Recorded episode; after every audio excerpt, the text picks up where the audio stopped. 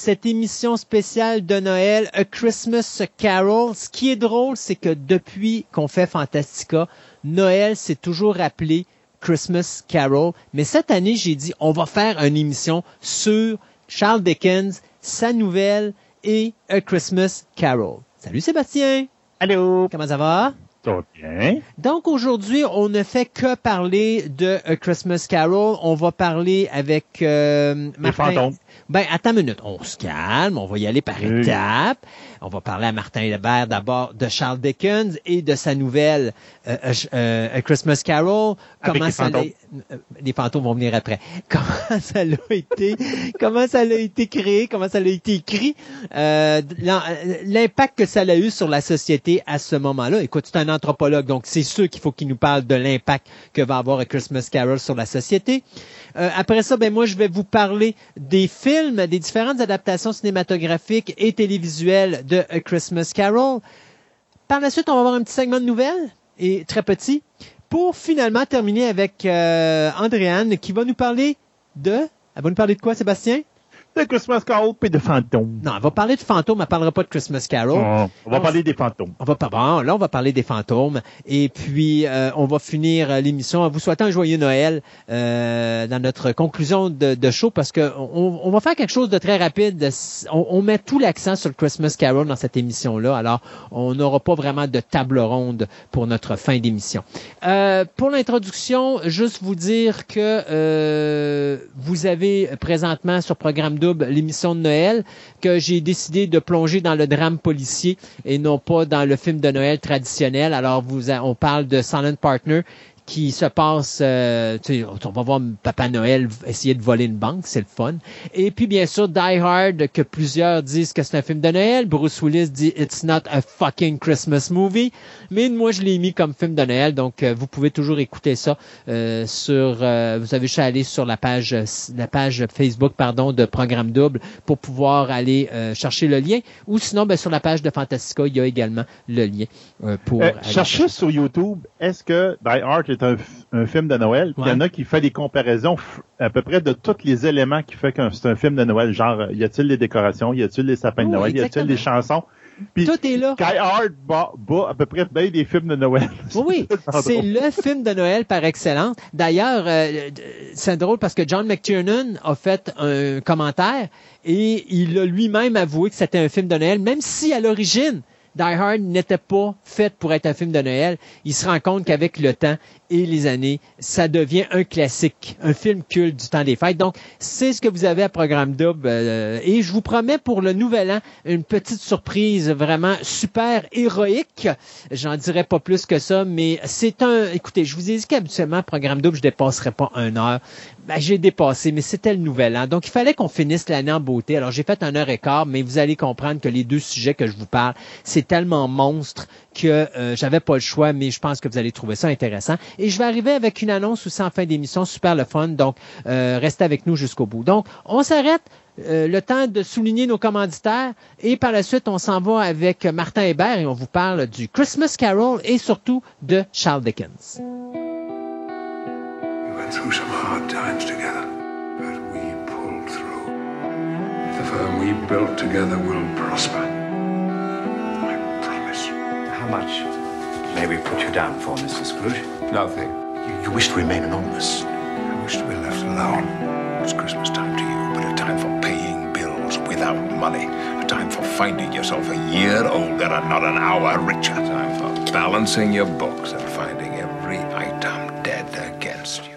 Et pour commencer cette émission spéciale du Christmas Carol, bien comme on parle de l'œuvre, je me suis dit que quoi de mieux que de parler à notre anthropologue favori, Martin Hébert, pour nous expliquer un petit peu les dessous de l'œuvre du Christmas Carol qui a été créé par Charles Dickens, euh, ce grand romancier qui est né en 1812, plus précisément le 7 février, à euh, Landport euh, dans le Hampshire en Angleterre. Donc bonjour Martin. Bonjour Christophe. Donc, A Christmas Carol, est-ce que c'est l'œuvre la plus mémorable de Charles Dickens? Euh, ben, Dickens est un, auteur euh, qui a été très prolifique, qui a écrit des œuvres qui ont marqué euh, certainement notre imagination à, plein d'égards. Mais les critiques disent certainement que si toutes les œuvres de Charles Dickens s'évaporait du jour au lendemain, celle qui aurait laissé des traces les plus profondes dans, dans notre imaginaire, c'est certainement euh, A Christmas Carol ou Un chant de Noël. Euh, Dickens, en fait, euh, on, on, va dire qu'il a contribué pratiquement à lui seul à euh, réinventer ce qu'on va appeler aujourd'hui l'esprit de Noël. Donc, rien de moins. Mais c'est ça, tu sais, moi, il me semble que je suis pas capable de penser aux fêtes de Noël sans penser à Christmas Carol. Et c'est pas juste aujourd'hui, ça remonte à un jeune âge, parce que euh, que ce soit des films de Walt Disney que j'ai vus où Mickey Mouse euh, jouait le rôle, ben c'était pas arrêté Mickey, mais c'était un film avec Mickey Mouse et c'était l'oncle Picsou qui faisait Scrooge, euh, qui était le radin par excellence. Mais on avait pris vraiment les personnages de Walt Disney, puis on les avait placés aux bons endroits, je trouve. Et et j'ai tout de suite été accroché par cette histoire incroyable qui va nous suivre de décennie en décennie. On dirait qu'à chaque cinq ou dix ans, on va créer une nouvelle œuvre à la télévision ou au cinéma. Même, je dirais, pratiquement aux deux ou aux trois ans qu'on a une nouvelle œuvre qui est créée à partir de, de, de, Christmas Carol. Donc, c'est quoi qui va faire en sorte que cette nouvelle-là nous a marqué autant? Oui. Ben, tout d'abord, euh, j'ai eu le premier contact avec cette œuvre-là, euh, le même que toi, la version de Disney, euh, qui parle très très bien à, l'esprit des enfants et surtout qui illustre tout à fait le, le, message fondamental de cette histoire-là. tu dis, bon, il y a des nouvelles créations aux deux ans ou aux trois ans. Ce qu'il faut voir, c'est que cette présence-là de l'œuvre dans l'imagination populaire, elle remonte au moment même de la création hein, du texte de Dickens euh, en 1843. Donc, euh, Dickens euh, a écrit cette œuvre-là très, très rapidement, en quelques semaines, là, si c'est pas un peu moins. et il, il, avait un projet très clair en tête qui était justement de ressusciter cet esprit de Noël qui est en train de se perdre, euh, surtout dans la société britannique. Là. Euh, donc, euh, tu tout à fait raison.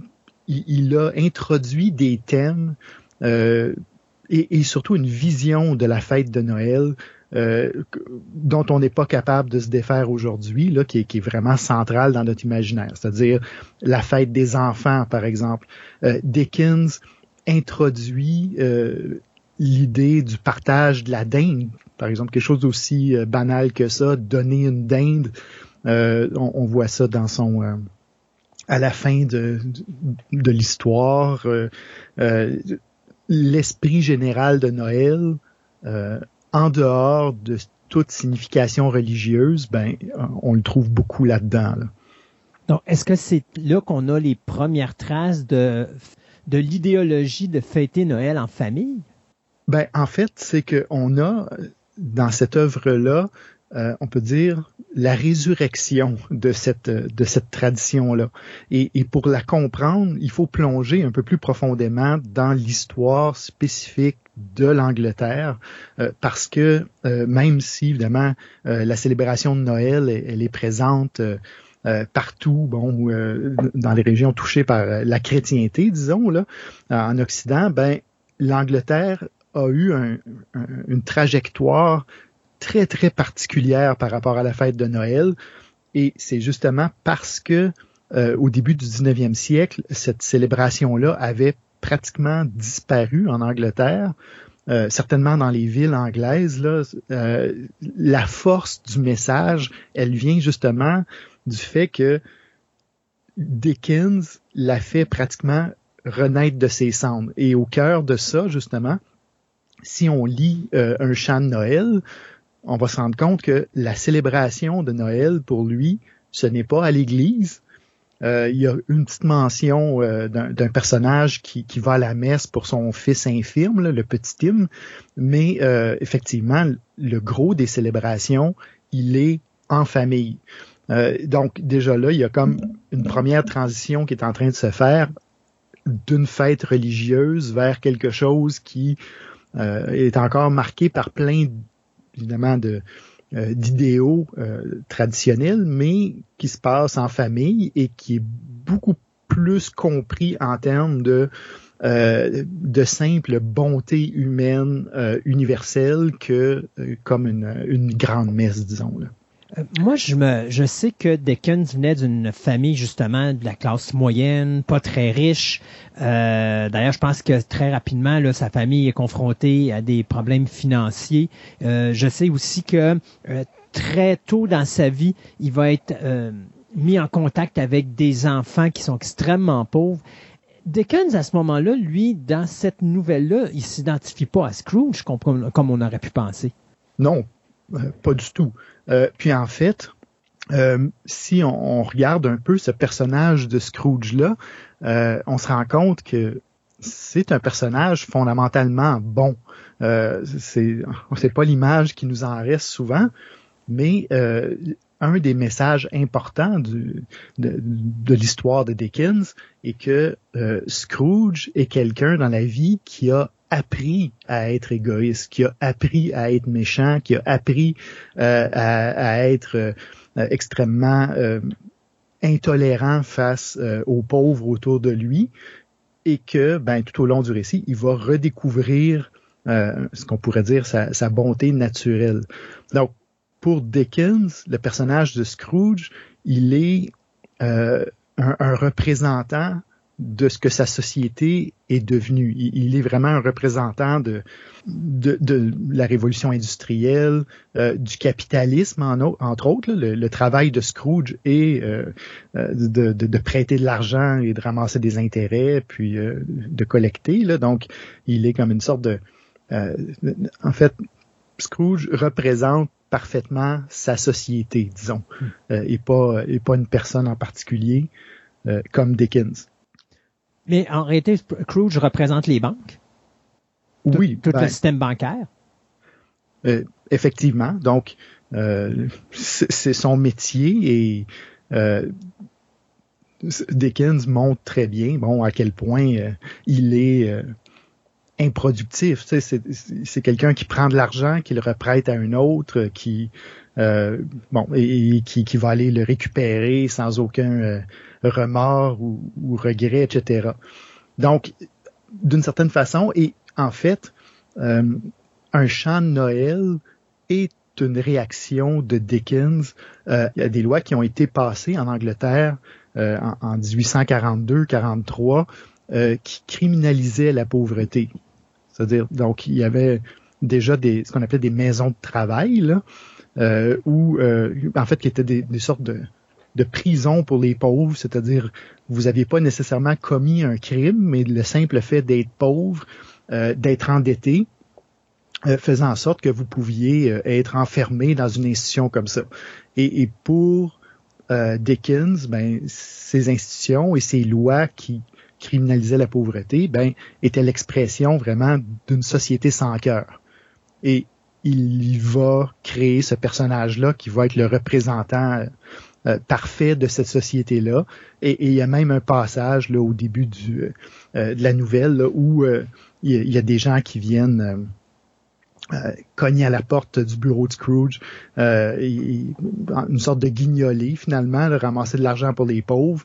Puis Scrooge leur demande spécifiquement, il dit, ben, les pauvres, ils ont besoin d'un toit, ils ont besoin de, de manger, ben on a des maisons de travail pour ça. Je veux dire, qui aillent finalement se faire enfermer dans, dans cette espèce de prison-là et ils vont avoir un toit, ils vont avoir de quoi manger. Donc lui, il comprend pas pourquoi on vient lui demander de l'argent en plus pour, euh, pour aider les, les pauvres. Là.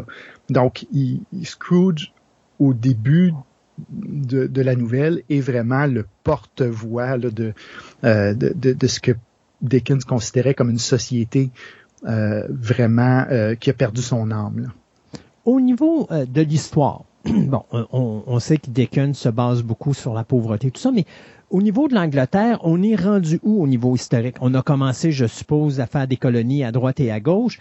Euh, est-ce que c'est le moment où est-ce qu'on a cette crise où justement on pousse la colonisation pour essayer d'aller chercher plus de revenus euh, au niveau de l'État? Ou est-ce qu'on est encore dans des guerres qui font que ça l'a appauvri le, pays? Qu'est-ce qui fait mhm. qu'on a autant de, pauvreté euh, en Angleterre à cette époque-là?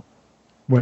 Ben, tout d'abord, Dickens est l'auteur par excellence euh, de la révolution industrielle anglaise. Donc, il est connu pour ça. Oliver Twist, par exemple, sur les conditions de travail des enfants dans les usines. Euh, donc, Dickens est vraiment euh, reconnu comme l'auteur qui a décrit dans le plus grand détail et avec la meilleure plume, disons, là, toutes les toutes les horreurs finalement de euh, que, l'industrialisation euh, a mené en Angleterre, que la création de ces grandes usines euh, a créé, et aussi ben, les horreurs et, la nouvelle misère qui émergeait de, de ce qu'on va dire l'urbanisation.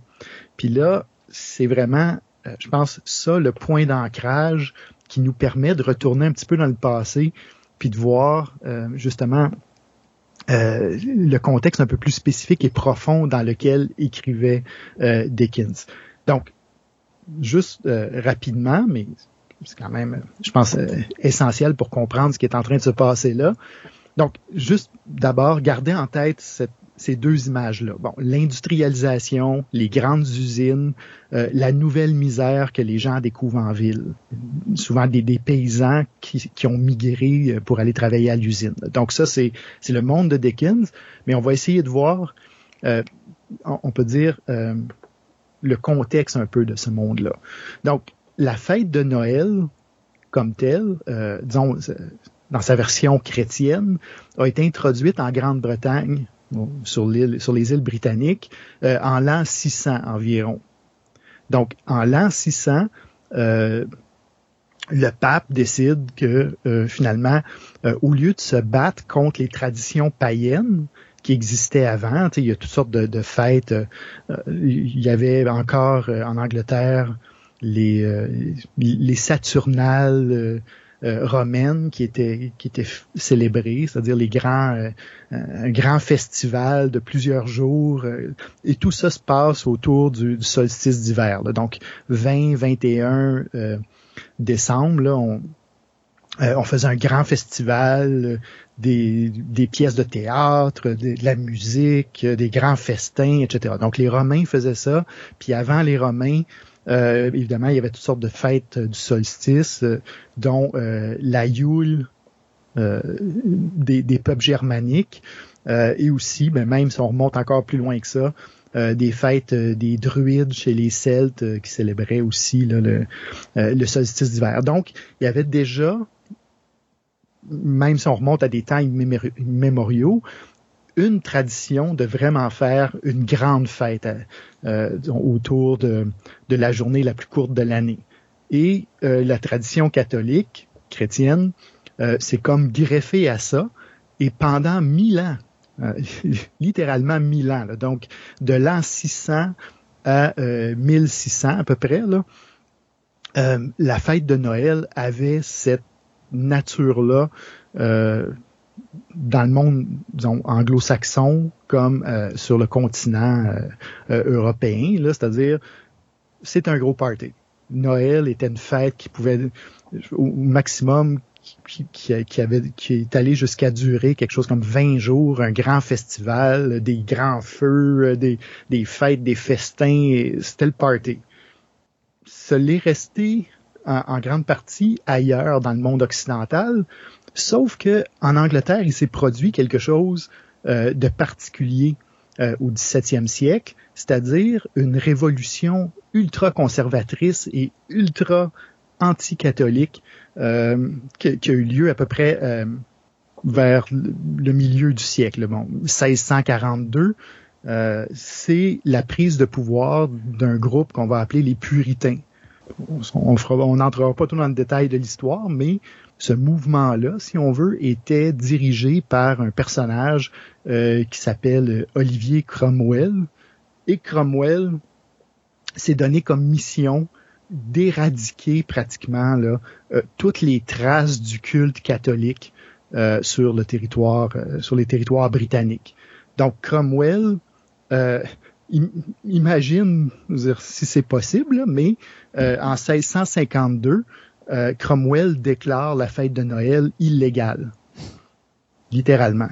Donc, euh, ça faisait pratiquement dix ans là, que euh, il passe, lui et son gouvernement passaient des lois, disons, une loi après l'autre, là, y compris en 1647, là, une loi qui interdisait le pudding. donc, tous les symboles associés à Noël commençaient à être criminalisés, si tu veux, littéralement. Là. OK. Fait que ça, c'est, c'est, c'est, c'est, quand t'es rendu au pudding, ça va pas bien. Ouais, c'est ça. Donc, euh, imagine, mais il y a quelqu'un qui a déjà rendu Noël illégal. Euh, donc. Un vrai Scrooge. Oui, oui. Ben, écoute, c'est euh, certainement il, y a des échos là-dedans, parce que pour Cromwell et les Puritains, la fête de Noël devait euh, être passé euh, seul à prier et euh, en, en, contemplation dans la maison. Là. Pas de fête, pas de souper, pas de chanson, pas de musique, pas de donc aucune trace de ce que Cromwell voyait comme les, les vestiges de ces vieux rituels païens là. Donc lui, c'était vraiment le, ce que certains ont appelé la morosité religieuse totale. Évidemment, cette mesure drastique-là, euh, elle sera pas appliquée d'une manière égale dans, sur le territoire britannique. C'est-à-dire que euh, on va voir que euh, le mouvement puritain, il est beaucoup plus fort dans les villes que dans les campagnes. Donc déjà, il y a comme une différence qui commence à, à, à, s'opérer, c'est-à-dire que les rituels de Noël se perdent, en fait, sont rendus illégaux, mais euh, illégaux, mais euh, même à ça, ils se perdent graduellement euh, dans les villes pendant un siècle. Entre 1650 et à peu près 1750, les célébrations de Noël survivent essentiellement dans les campagnes lointaines, chez les pauvres, chez les paysans. Et Dickens, dans son texte, rend très bien ça, c'est-à-dire que d'un côté, il, va mettre un peu euh, la classe aisée, si tu veux, là, les, euh, les bourgeois, donc qui sont cette nouvelle classe qui est en train de naître dans les villes, euh, des entrepreneurs qui sont pas des aristocrates, qui se qui sont très très associés, on va dire, au capitalisme, qui commence à, vraiment à, se développer dans ce coin-là. Et donc d'un côté il y a eux qui, qui ont une morale très ben, puritaine, euh, euh, l'éthique du travail, euh, etc. Oui, oui. Donc, c'est business 24 heures par jour, 7 jours par semaine, 365 jours par année. et en fait, c'est cette attitude-là qui menait aussi, disons, les classes dominantes à criminaliser la pauvreté parce qu'ils disaient, mais regarde, si les gens veulent sortir de la misère, ben ils n'ont qu'à travailler comme nous. Donc ça, c'était vraiment le, euh, la morale bourgeoise qui se voyait comme vraiment euh, comme le résultat de son propre travail. Hein, donc la méritocratie, euh, cette idée-là de que contrairement aux aristocrates, que eux étaient nés dans la richesse, etc., les bourgeois se voyaient comme privilégiés à cause de leur éthique du travail. À côté de ça, il y avait justement les paysans, les pauvres, qui maintenaient des traditions que les euh, les bourgeois voyaient comme complètement, euh, euh, on peut dire, disons, dégénérés, en fait. Là. donc, le rire, etc., qui était vu comme des expressions d'émotion que... Qui n'avaient pas leur place à Noël. Non, non, pas du tout, pas du tout.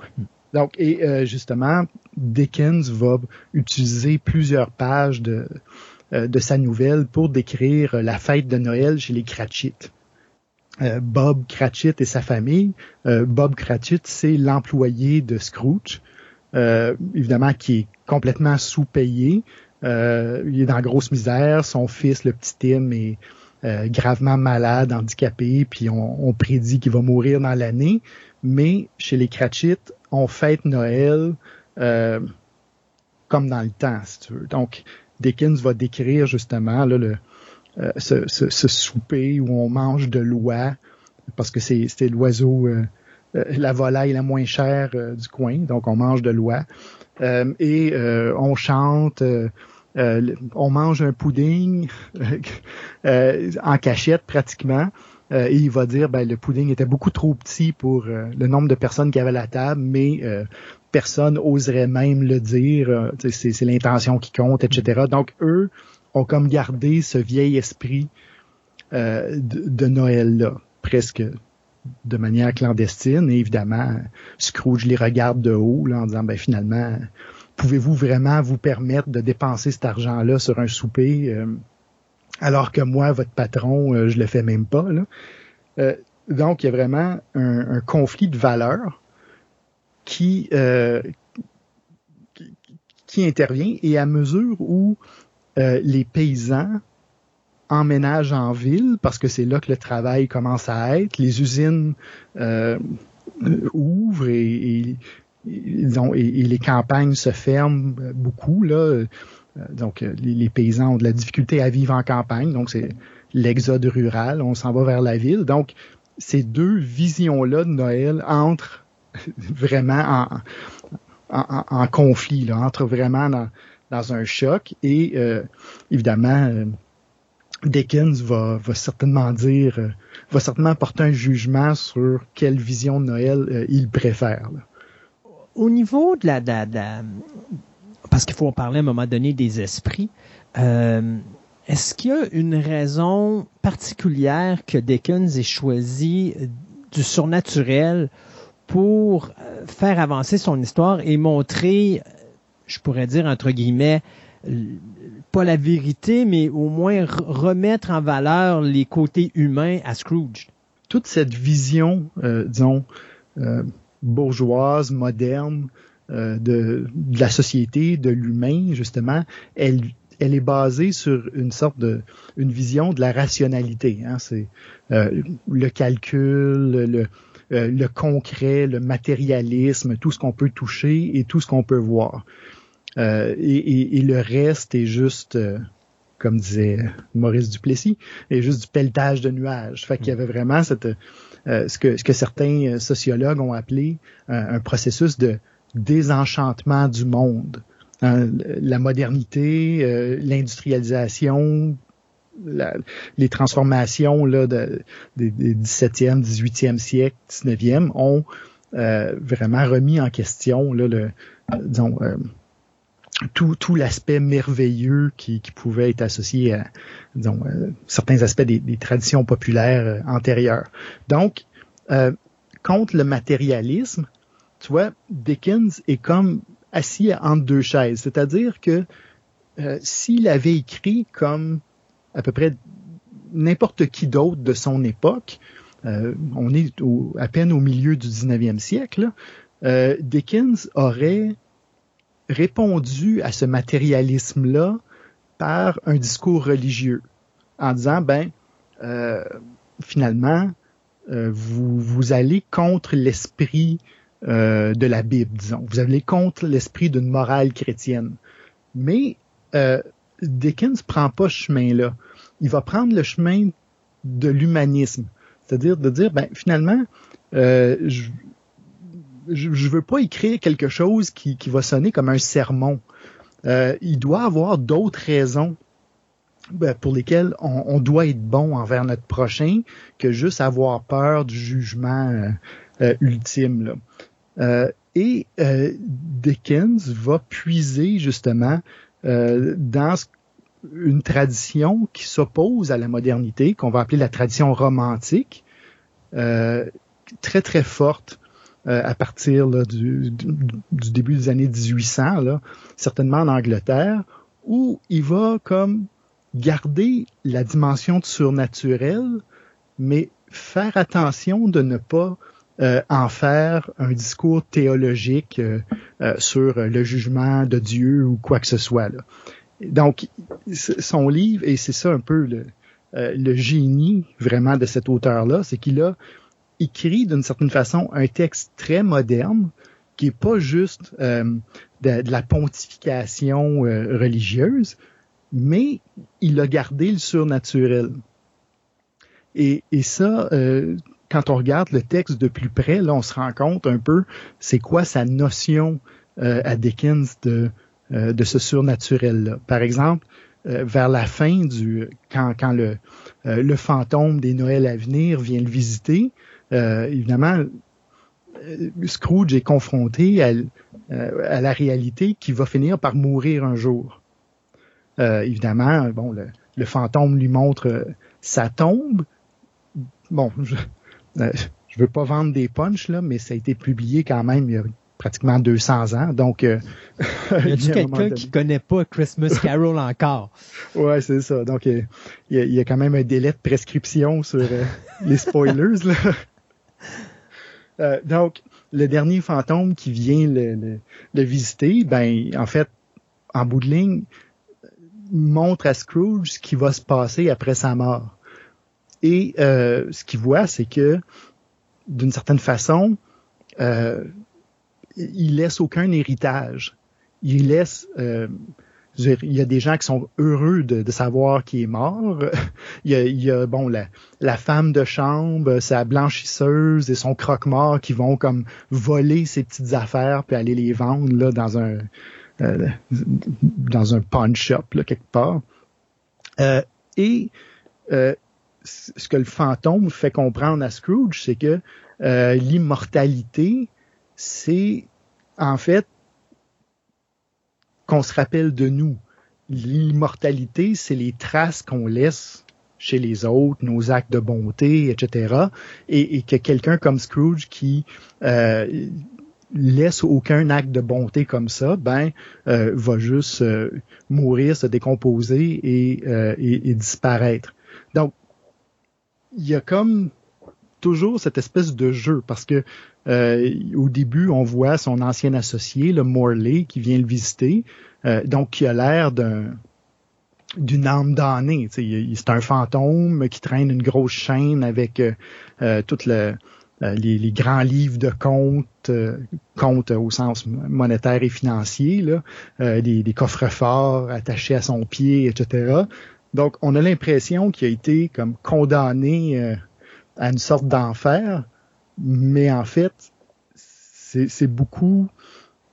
C'est pas une question de paradis ou d'enfer ou de purgatoire. C'est une question de qu'est-ce qu'on laisse derrière nous. Hmm. C'est l'héritage. Exactement. Tu sais, on n'y pense pas, mais tu sais, au premier, on, on parle d'un roman. Euh, ben, c'est quoi On appelle ça un roman ou une nouvelle? C'est que Christmas Carol. Bah, c'est un petit roman. C'est un petit roman. Euh, on parle d'un roman qui est extrêmement sombre, même si c'est quelque chose de Noël. Euh, moi, je vois, à chaque fois que je vois une interprétation de Christmas Carol, que ce soit à la télévision ou au cinéma, lorsqu'on vient, ou est-ce qu'on voit la première apparition du, du fantôme, je te dirais, euh, ce, que, ce que je remarque surtout, c'est à quel point Scrooge est totalement isolé et je te dirais, je sens plus la, comment je pourrais dire, l'aspect de la terreur dans sa résidence par le fait qu'elle est complètement vide, qu'il n'y a pratiquement pas de chauffage, que tu sens que parce que tu es en hiver, tu entends le vent euh, qui, qui, frappe contre la maison, tu sens que l'intérieur est froid parce que tu entends la maison craquer. Euh, moi, je te dirais que c'est beaucoup plus horrifiant avant de voir arriver les fantômes, parce que quand les fantômes vont arriver, ben là, tu vas sentir une certaine chaleur qui va s'en venir, euh, tu vas sentir qu'il y a quelque chose qui se produit, mais t'as affaire pratiquement à un livre qui raconte une histoire d'horreur complètement plus qu'un conte de Noël. Est-ce que je me trompe? Ben, pas du tout, pas du tout. Puis en fait, euh, ce, qui est, ce qui est intéressant, comme tu dis, c'est que l'histoire d'horreur, c'est la vraie vie de Scrooge. Oui. Euh, c'est là qu'est l'horreur du, euh, du récit, parce que quand, quand tu lis le texte, tu te rends compte que Scrooge euh, ça y prend pas tant de temps que ça à, commencer à se convertir. Euh, dès euh, pratiquement la, première visite qu'il fait avec le, fantôme des Noëls passés, qui, retourne bon dans essentiellement le, pensionnat où son père l'avait mis, etc. Scrooge a déjà les larmes aux yeux, puis il commence déjà à dire au fantôme, il dit ben ok, j'ai compris que euh, finalement j'ai peut-être perdu quelque chose euh, au fil de ma vie, puis donc donc les fantômes vont continuer à le visiter puis à marteler le clou là, mais mm-hmm. Scrooge envoie des signaux très rapidement que il commence à avoir vu la lumière un peu. Fait l'horreur et, pas tellement là, même si euh, euh, le fantôme des Noëls à venir, euh, lui continue à lui donner une bonne frousse, puis il, il lui dit pas un mot, puis il y a comme un grand capuchon sur sa tête et il est vraiment épeurant. Là. Mm-hmm. Mais rendu là, Scrooge, littéralement, il dit, il dit, OK, bon, ben, est-ce qu'on peut arrêter cette histoire-là tout de suite? Là? Puis c'est beau, je suis déjà rendu une, je suis redevenu une bonne personne. Mais donc, la lumière, effectivement, elle est là quand les fantômes le visitent, mais c'est quand il retrouve sa vraie vie euh, qui, qui, elle, justement, apparaît comme vraiment euh, tout à fait épeurante. Là, ça, quand, euh, Dickens décrit, par exemple, la résidence de, de Scrooge, il dit, bon, ben là, il dit Bon, premièrement, c'est dans un édifice euh, vraiment perdu au fond d'une ruelle, euh, qui est occupé uniquement par des bureaux, puis il y a juste comme son appartement en haut de ça. Puis il dit bon ben euh, l'escalier par lequel Scrooge monte chez eux est, tellement large qu'on pourrait y faire entrer un corbillard de côté pour.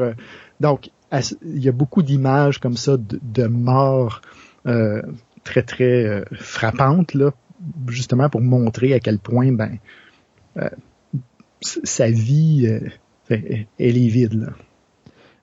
Quand, quand Dickens prend la personnalité de ces trois fantômes, tu remarques que chaque fantôme a une personnalité différente. Est-ce qu'il y a une raison pour laquelle il a choisi ces personnalités-là? Je fais juste penser pourquoi, genre, que le euh, fantôme du futur ne parle pas. Je ne sais pas s'il y a une raison en arrière de, la personnalité. C'est vraiment trois personnalités totalement différentes qu'on a, auxquelles on est confronté. Là. Oui, euh, absolument. Puis euh, Dickens donne une sorte de petite clé euh, là-dessus à, la fin de, son récit, c'est-à-dire pourquoi est-ce qu'on parle du fantôme, du passé, du présent et, du futur? Pourquoi le récit est découpé comme ça? Euh, et, Dickens dit, mais en fait, une des réalisations euh, vraiment que, Scrooge a, c'est-à-dire vraiment une des choses dont il prend conscience, comme le dit Dickens, c'est qu'il faut vivre euh, dans le passé, dans le présent et dans le futur en même temps. Donc, ces trois fantômes-là représentent une sorte d'une certaine façon comme trois attitudes que, que Dickens crois qu'on doit avoir simultanément. Euh, le fantôme des Noëls passés est un fantôme très nostalgique. Donc, qui, qui, garde une conscience de euh, du passé, euh, qui bon, qui est une, espèce de c'est ça, de, d'émotion face au passé.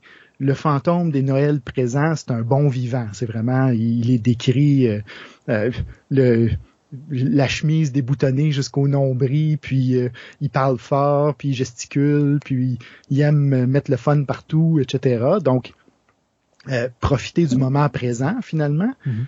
Et le fantôme des Noëls futurs, euh, c'est la conscience, finalement, que tout ça va finir. Et, et, là, je dirais que probablement que ce, fantôme-là des Noëls futurs, qui, en fait, euh, quand tu lis la description, là, euh, il porte une grande cape avec un capuchon euh, noir, tu vois pas son visage, il y a une main squelettique qui pointe. c'est vraiment notre image de la mort. Aujourd'hui, c'est peut-être vu comme peut-être un peu plus épeurant que ce l'était de l'époque de Dickens. le, on peut dire l'esthétique euh, des romantiques est peut-être un, peu plus dark que, euh, la nôtre aujourd'hui, mais en gros, c'est de dire, ben, euh, c'est pas ton ennemi. Le fantôme de Noël futur a peut-être l'air épeurant, mais c'est pas ton ennemi, c'est juste un rappel que on est mortel.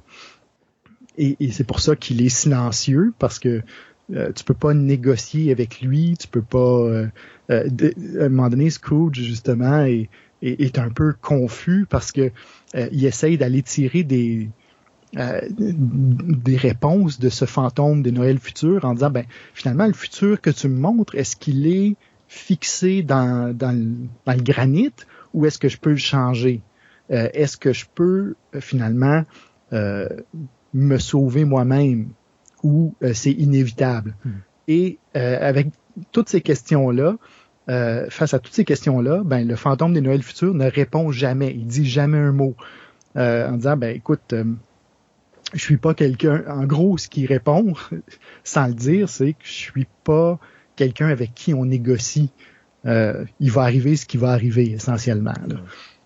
Moi, ça me ferait parce que le, l'esprit du futur me fait passer beaucoup à Charon. Tu sais, dans la mythologie grecque, c'était le, le, le, le, personnage euh, qui, qui apportait les gens euh, sur le Styx, qui faisait traverser le Styx pour les amener, euh, je pense que c'était en enfer qui les apportait à ce moment-là, ou dans l'au-delà du moins. Mm-hmm. Mais euh, il me fait penser beaucoup à ce personnage-là, euh, le personnage du futur. Ce qui m'a fait, que j'ai trouvé vraiment drôle avec Christmas Carol, surtout quand on regarde un petit peu la façon que le livre a été sorti, tout ça, c'est qu'alors que le livre semble promouvoir que la classe moyenne est importante, puis que euh, les gens qui sont riches, qui regardent de haut les gens pauvres, finalement, c'est eux les victimes parce que les gens pauvres sont ceux qui ont probablement la meilleure vie. Euh, c'est drôle de savoir qu'en bout de ligne, lorsque le livre a été sorti sur le marché, euh, il était, il était tellement dispendieux que finalement, c'était quelque chose qui était inaccessible aux sociétés de la classe moyenne ou de la classe pauvre mais je comprends que là, d'un côté, Dickens devait faire de l'argent quelque part, mais tu trouves pas ça bizarre que lorsque cette nouvelle-là sort, qui fait la promotion justement de, c'est bien d'avoir une classe moyenne, puis il faut, faut faire attention à notre classe moyenne, que de voir que le résultat final finalement coûte euh, tellement cher que ça va directement euh, pour que ça semble diriger directement vers un auditoire qui est beaucoup plus riche oui, euh, le livre comme tel, mais bon, à cette époque-là, c'était les riches de toute façon qui, achetaient des livres. Là. Euh, les familles, euh, même de classe moyenne, là, avaient peut-être une Bible, peut-être un ou deux livres de plus, là, mais ce n'étaient pas des, grands consommateurs de livres. ce qui est vraiment remarquable, c'est que Dickens l'a compris, ça. et d'un côté, euh, ça le dérangeait pas tellement parce que euh, une grosse partie de son message s'adressait à la bourgeoisie justement en disant ben finalement euh, j'ai pas de j'ai pas de leçon à donner à la classe moyenne par la classe ouvrière. Eux autres ils savent comment vivre Noël donc il y a ça. Mais aussi Dickens ce qui est ce qui est vraiment remarquable c'est que il a organisé des lectures publiques de son livre. Donc, il, est parti en tournée finalement. Euh, donc, et à chaque année, il faisait ça pour les, au moins les, deux, les deux Noëls qui ont suivi. Il, y en a écrit deux autres là, euh, euh contes un peu de ce, style-là. Et lui, euh, Dickens prenait énormément de plaisir euh, vraiment de faire une tournée de, quartier en quartier, puis de rassembler les gens dans une salle communautaire, puis euh, euh, faire les voix, puis raconter l'histoire aux gens. Donc, le livre, c'est probablement pour cette raison-là aussi qu'il a eu la résonance dans, la culture populaire qui qu'il a eu. C'est qu'en grande partie, Dickens l'a transformé en une sorte de pièce de théâtre assez rapidement, ou une sorte de, euh, certainement de, de, monologues qu'il faisait là, euh, devant des publics euh, ravis. Puis c'était vraiment son classique qui ressortait à Noël, puis on lui demandait de venir faire des lectures. Puis, donc, d'un côté, le livre est dirigé vers la bourgeoisie et vraiment une, condamnation de leurs valeurs les plus profondes. en fait, les valeurs qui, par lesquelles la bourgeoisie se définissait.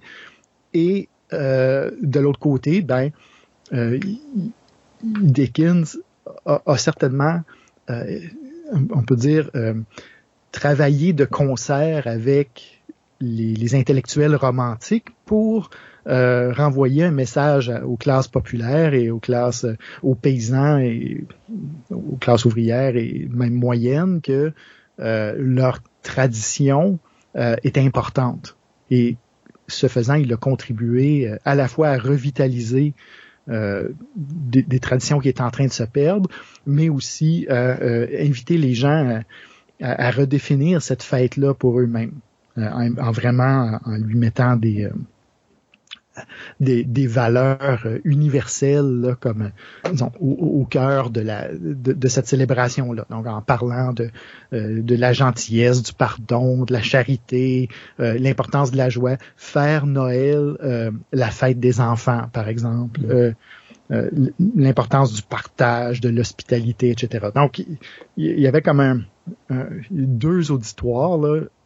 un auditoire qui voulait critiquer et un auditoire euh, parmi lesquels il voulait euh, disons, renforcer certains traits que lui jugeait euh, tout à fait importants pour, pour l'humanité. Puis Scrooge le dit à la fin en disant ben finalement non seulement je vais me mettre à célébrer Noël, mais je vais essayer de vivre toute l'année avec cette, cet esprit-là.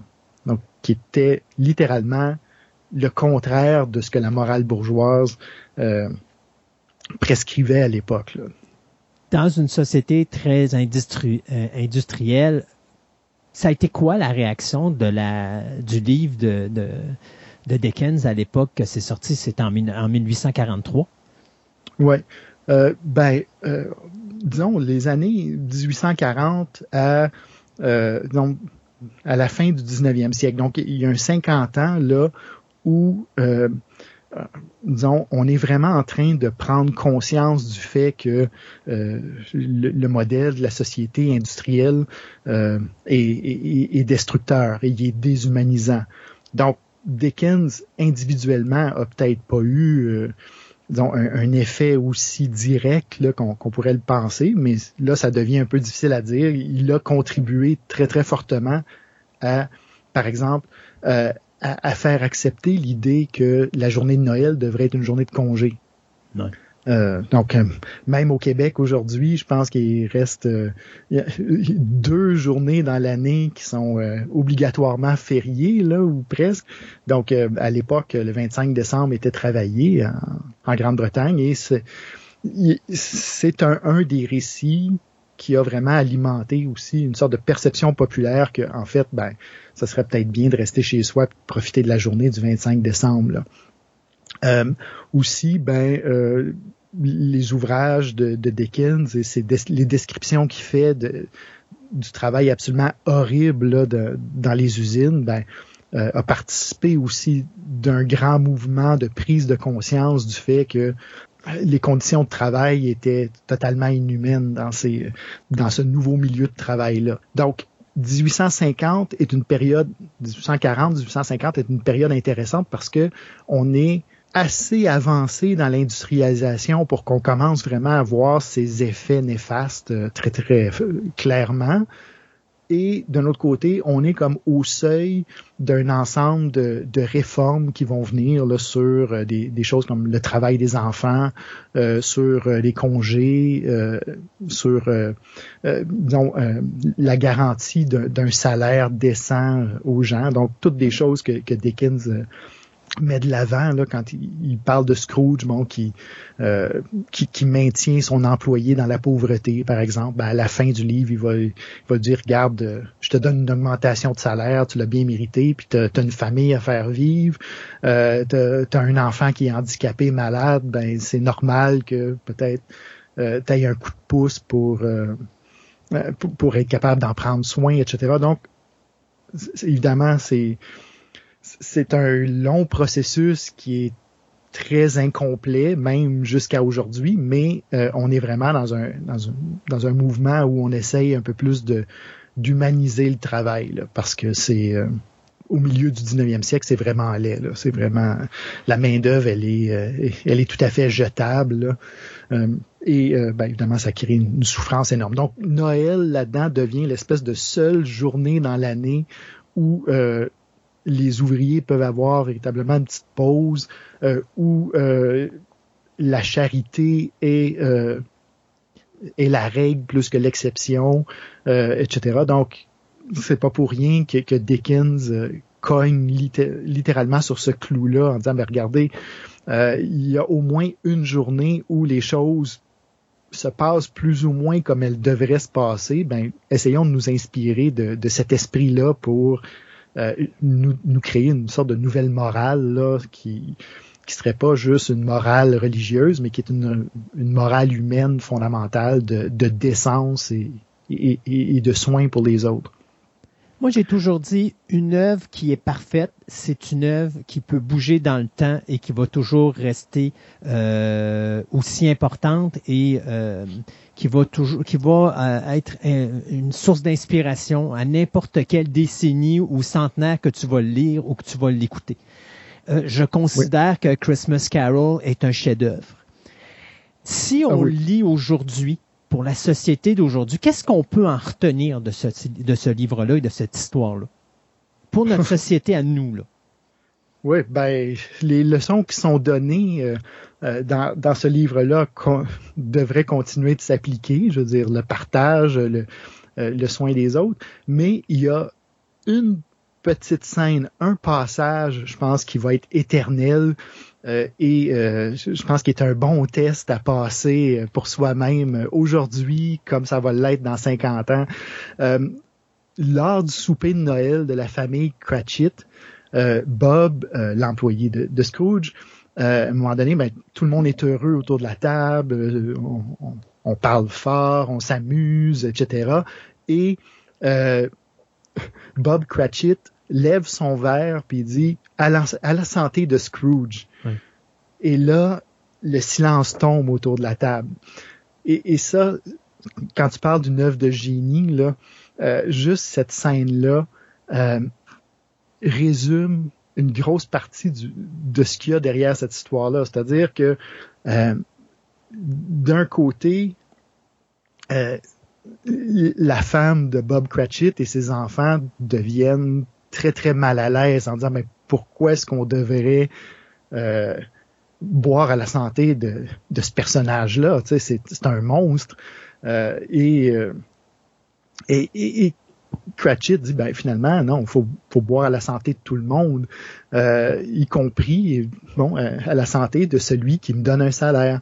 et là, ça c'est comme le seul moment où d'une certaine façon l'esprit de Noël devient comme troublé. Donc, vous essayerez ça euh, euh, lors de votre party de Noël, de lever votre verre à la santé de votre patron, euh, voir comment vous vous sentez. Donc, ça va être un bon test de votre milieu de vie.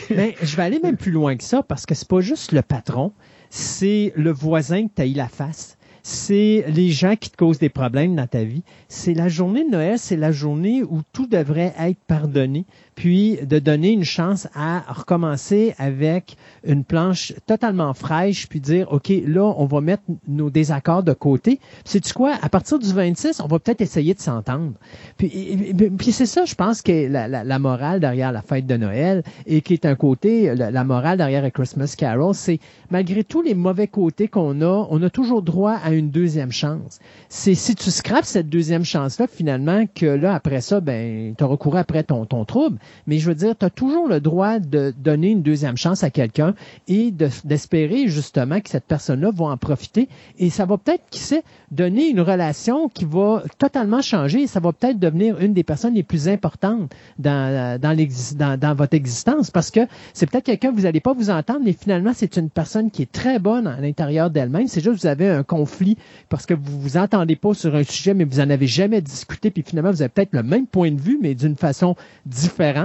Puis finalement, une fois que vous allez mettre tous vos problèmes de côté, ben là, vous allez vous rendre compte que vous êtes tous les deux, vous êtes sur la même longueur d'onde, puis que vous faites de quoi de bien plus puissant ensemble que de chacun cogner de votre barre puis de vous asticoter puis que ça donne rien de productif. Et je pense que ça, c'est la force de Christmas Carol. Absolument. Christmas Carol a des personnages qui sont calculateurs. Hmm. Scrooge au début, son associé, et ils sont toujours malheureux parce que les personnes qui gardent des comptes, qui, qui font l'espèce de bilan de bon, euh, je ferai rien pour les gens qui font rien pour moi, etc. Euh, finissent tout seuls et malheureux. C'est vraiment le, euh, le message fondamental ici. Et euh, effectivement, les personnages qui sont de l'autre côté de l'équation, comme tu dis, euh, sont prêts à des fois aller, disons, certainement au-delà de ce que le calcul égoïste permettrait. Puis encore là, il y a une scène vraiment qui, est belle à la fin de, cette histoire-là, quand Scrooge finalement se réveille le matin de Noël et bon, il, il fait des cadeaux, il donne de la charité, mais pour souper, il décide, euh, sans même s'annoncer, il va cogner à la porte de son neveu, puis dit, ben, je m'en viens souper. Et instantanément, bon, tout le monde est surpris pendant peut-être une fraction de seconde, mais euh, tu vois, son neveu lui donne la main, euh, la, femme de son neveu l'invite à table, et, et c'est comme si de rien n'était. Et là, tu, quand tu t'arrêtes pour y penser, ça fait des décennies que, que Scrooge se comporte vraiment comme un ogre, euh, vont dire certains, comme un, comme un monstre. Et là, ben, instantanément, le jour de Noël, euh, parce qu'il a fait le premier pas, ben, euh, les gens lui ouvrent la porte, l'invitent à, leur table, et c'est comme si le compteur venait de retomber à zéro, pratiquement. Puis ça, ça, Dickens a, il y a un lien entre ça puis la conversation qu'il y a eu avec le, fantôme des Noëls futurs en disant mais est-ce que je peux me est-ce que je, peux me racheter? Puis ce que Dickens montre dans ces passages là c'est que ben finalement un petit geste ça fait beaucoup de millage tu sais. un petit geste qui est sincère euh, au-delà de, du calcul égoïste, euh, est-ce que cette personne-là devrait être dans, dans, mon bon livre ou dans le mauvais, etc. Juste d'oublier ça une seconde, puis pas donner aux gens ce qu'ils méritent, mais donner aux gens ce qu'on veut donner, puis ce qu'on croit, ce qu'on aimerait recevoir nous autres mêmes, ben euh, ça change toute la dynamique. Là. Martin, au moment où on finit cette chronique, je regarde dehors et je me rends compte qu'il commence à neiger. Quelle belle conclusion pour un Christmas Carol. Absolument. On vit pas très loin un de l'autre. Je vois la neige tomber, les gros flocons. Euh, oui. Ouais. Euh, l'esprit de Noël euh, est avec nous à Fantastica. hey Martin, merci beaucoup de nous avoir fait euh, cette étude du roman de A Christmas Carols de Charles Dickens, que j'invite les gens euh, à lire absolument. C'est une, c'est comme je disais tantôt, c'est une œuvre qui est un classique, mais c'est une œuvre qui est un chef-d'œuvre. Donc euh, lisez-le pendant que cette neige tombe dehors. Quel moment incroyable pour faire ça. Il me semble que c'est le meilleur moment pour avoir de la lecture, puis votre petite doudou avec votre petit café, votre petit chocolat chaud en avant de vous, lire un bon livre. Euh, A Christmas Carol, c'est le livre parfait pour ça.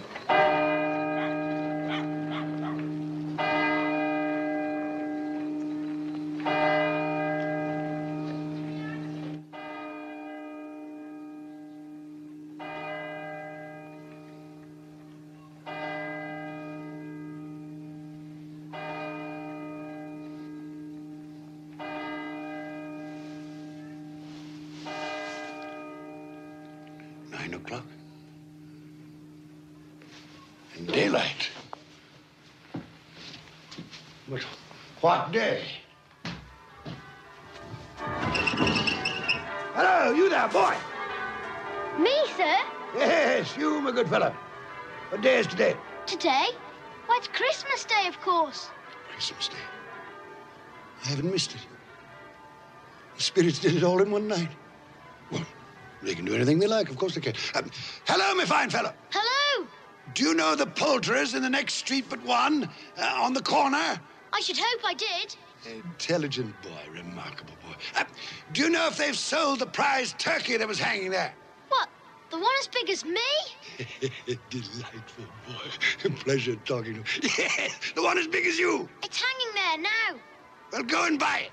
Yes, go and buy it and bring them round so that I may tell them where to deliver it. Come back with the man, I'll give you a shilling. Come back in less than five minutes, I'll give you half a crown.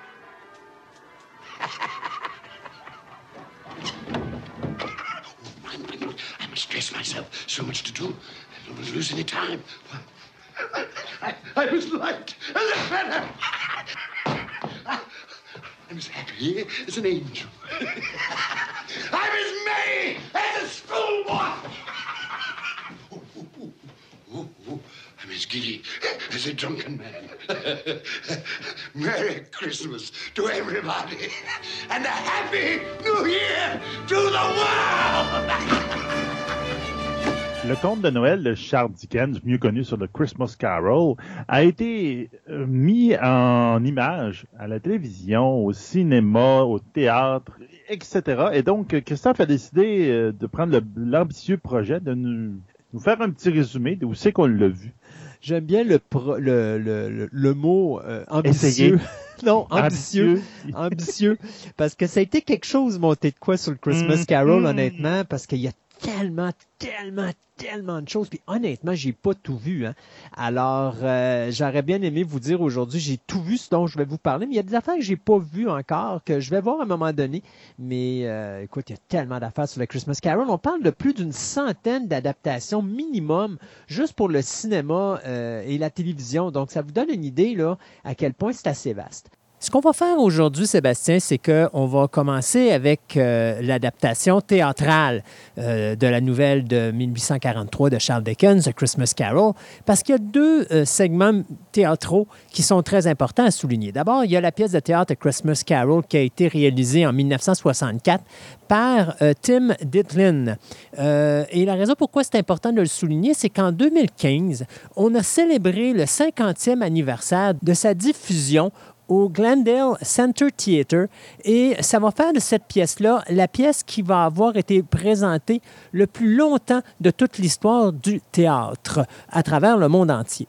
D'ailleurs, en 2015, on va produire un DVD qui va mettre en vedette Tom Killam dans le rôle de Scrooge et Bradley Bundley euh, dans euh, le rôle de Tiny Tim.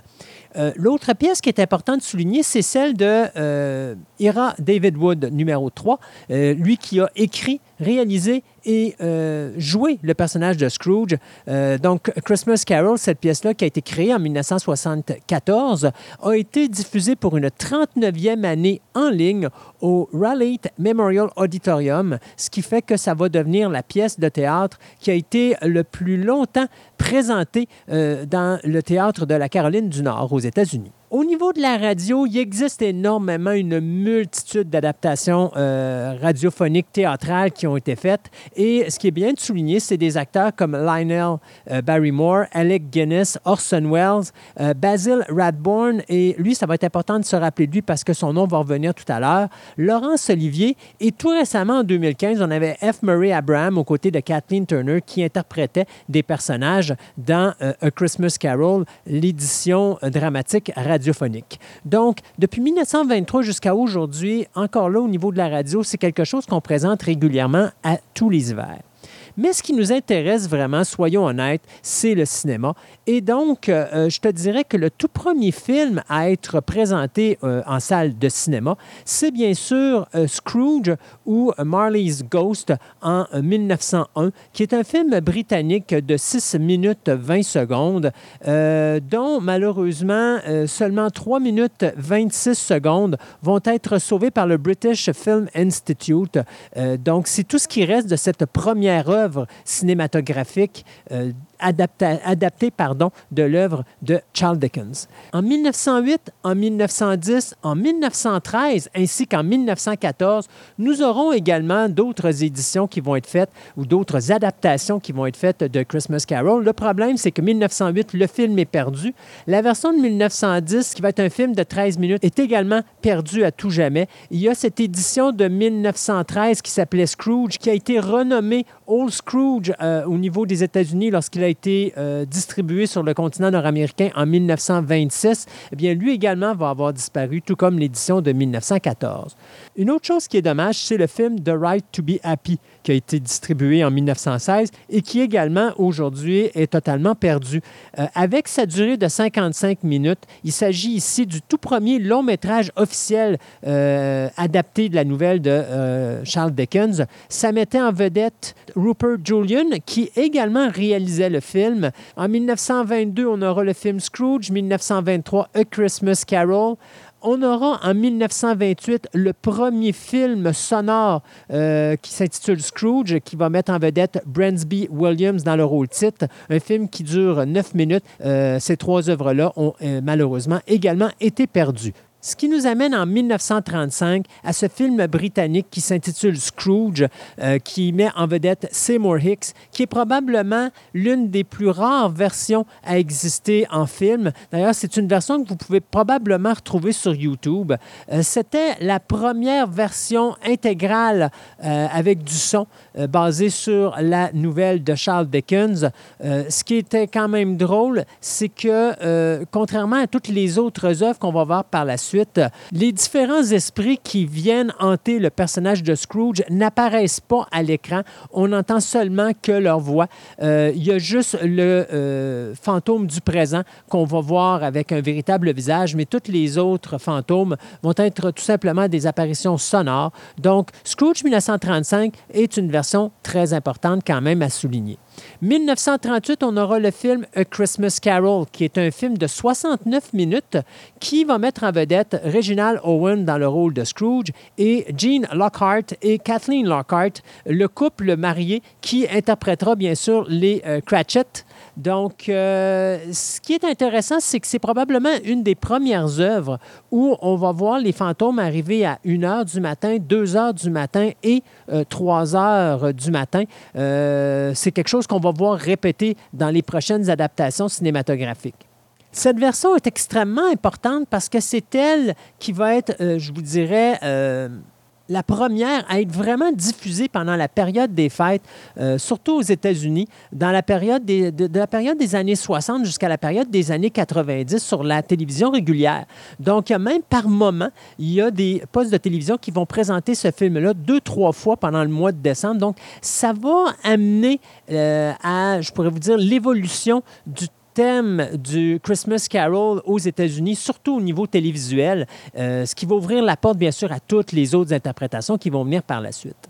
En 1951, probablement le film le plus important, du moins le premier film le plus important réalisé à partir de, euh, du- de la nouvelle de Christmas Carol. Ça s'intitule Scrooge, euh, qui va être bien sûr euh, renommé lorsqu'il va venir ici aux États-Unis sous le titre de A Christmas Carol. Ce film britannique met en vedette Alastair Sim et Michael Ardernas dans les rôles titres. Euh, ça va être produit et réalisé par Brian Desmond Hurst. Et ce qui est le fun là-dedans, c'est que Al- Alastair Sim et Michael Ardernas vont reprendre les mêmes personnages dans la version animée du film A Christmas Carol qui euh, sera réalisé en 1971. D'ailleurs, du côté de Michael Ardernas, il va interpréter le personnage de Scrooge dans euh, un autre film qui va être diffusé en 1977, soit A Christmas Carol.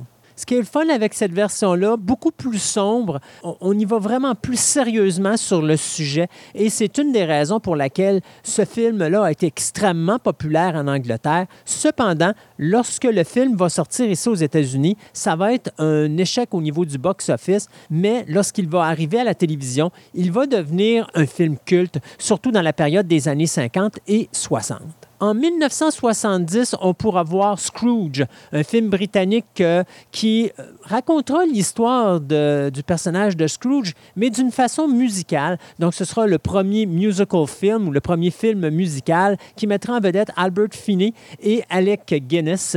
Donc, le film euh, va inclure plus de 11 chansons qui vont être écrites par Leslie Bricusse et va être nominé pour plusieurs prix, dont euh, les euh, BAFTA Awards. Donc, il aura cinq nominations et il aura également cinq nominations au Golden Globe, quatre nominations aux Oscars, dont une de ces nominations-là qui euh, sera remportée par Albert Finney, lui qui remportera le Golden Globe pour le meilleur acteur dans une comédie musicale.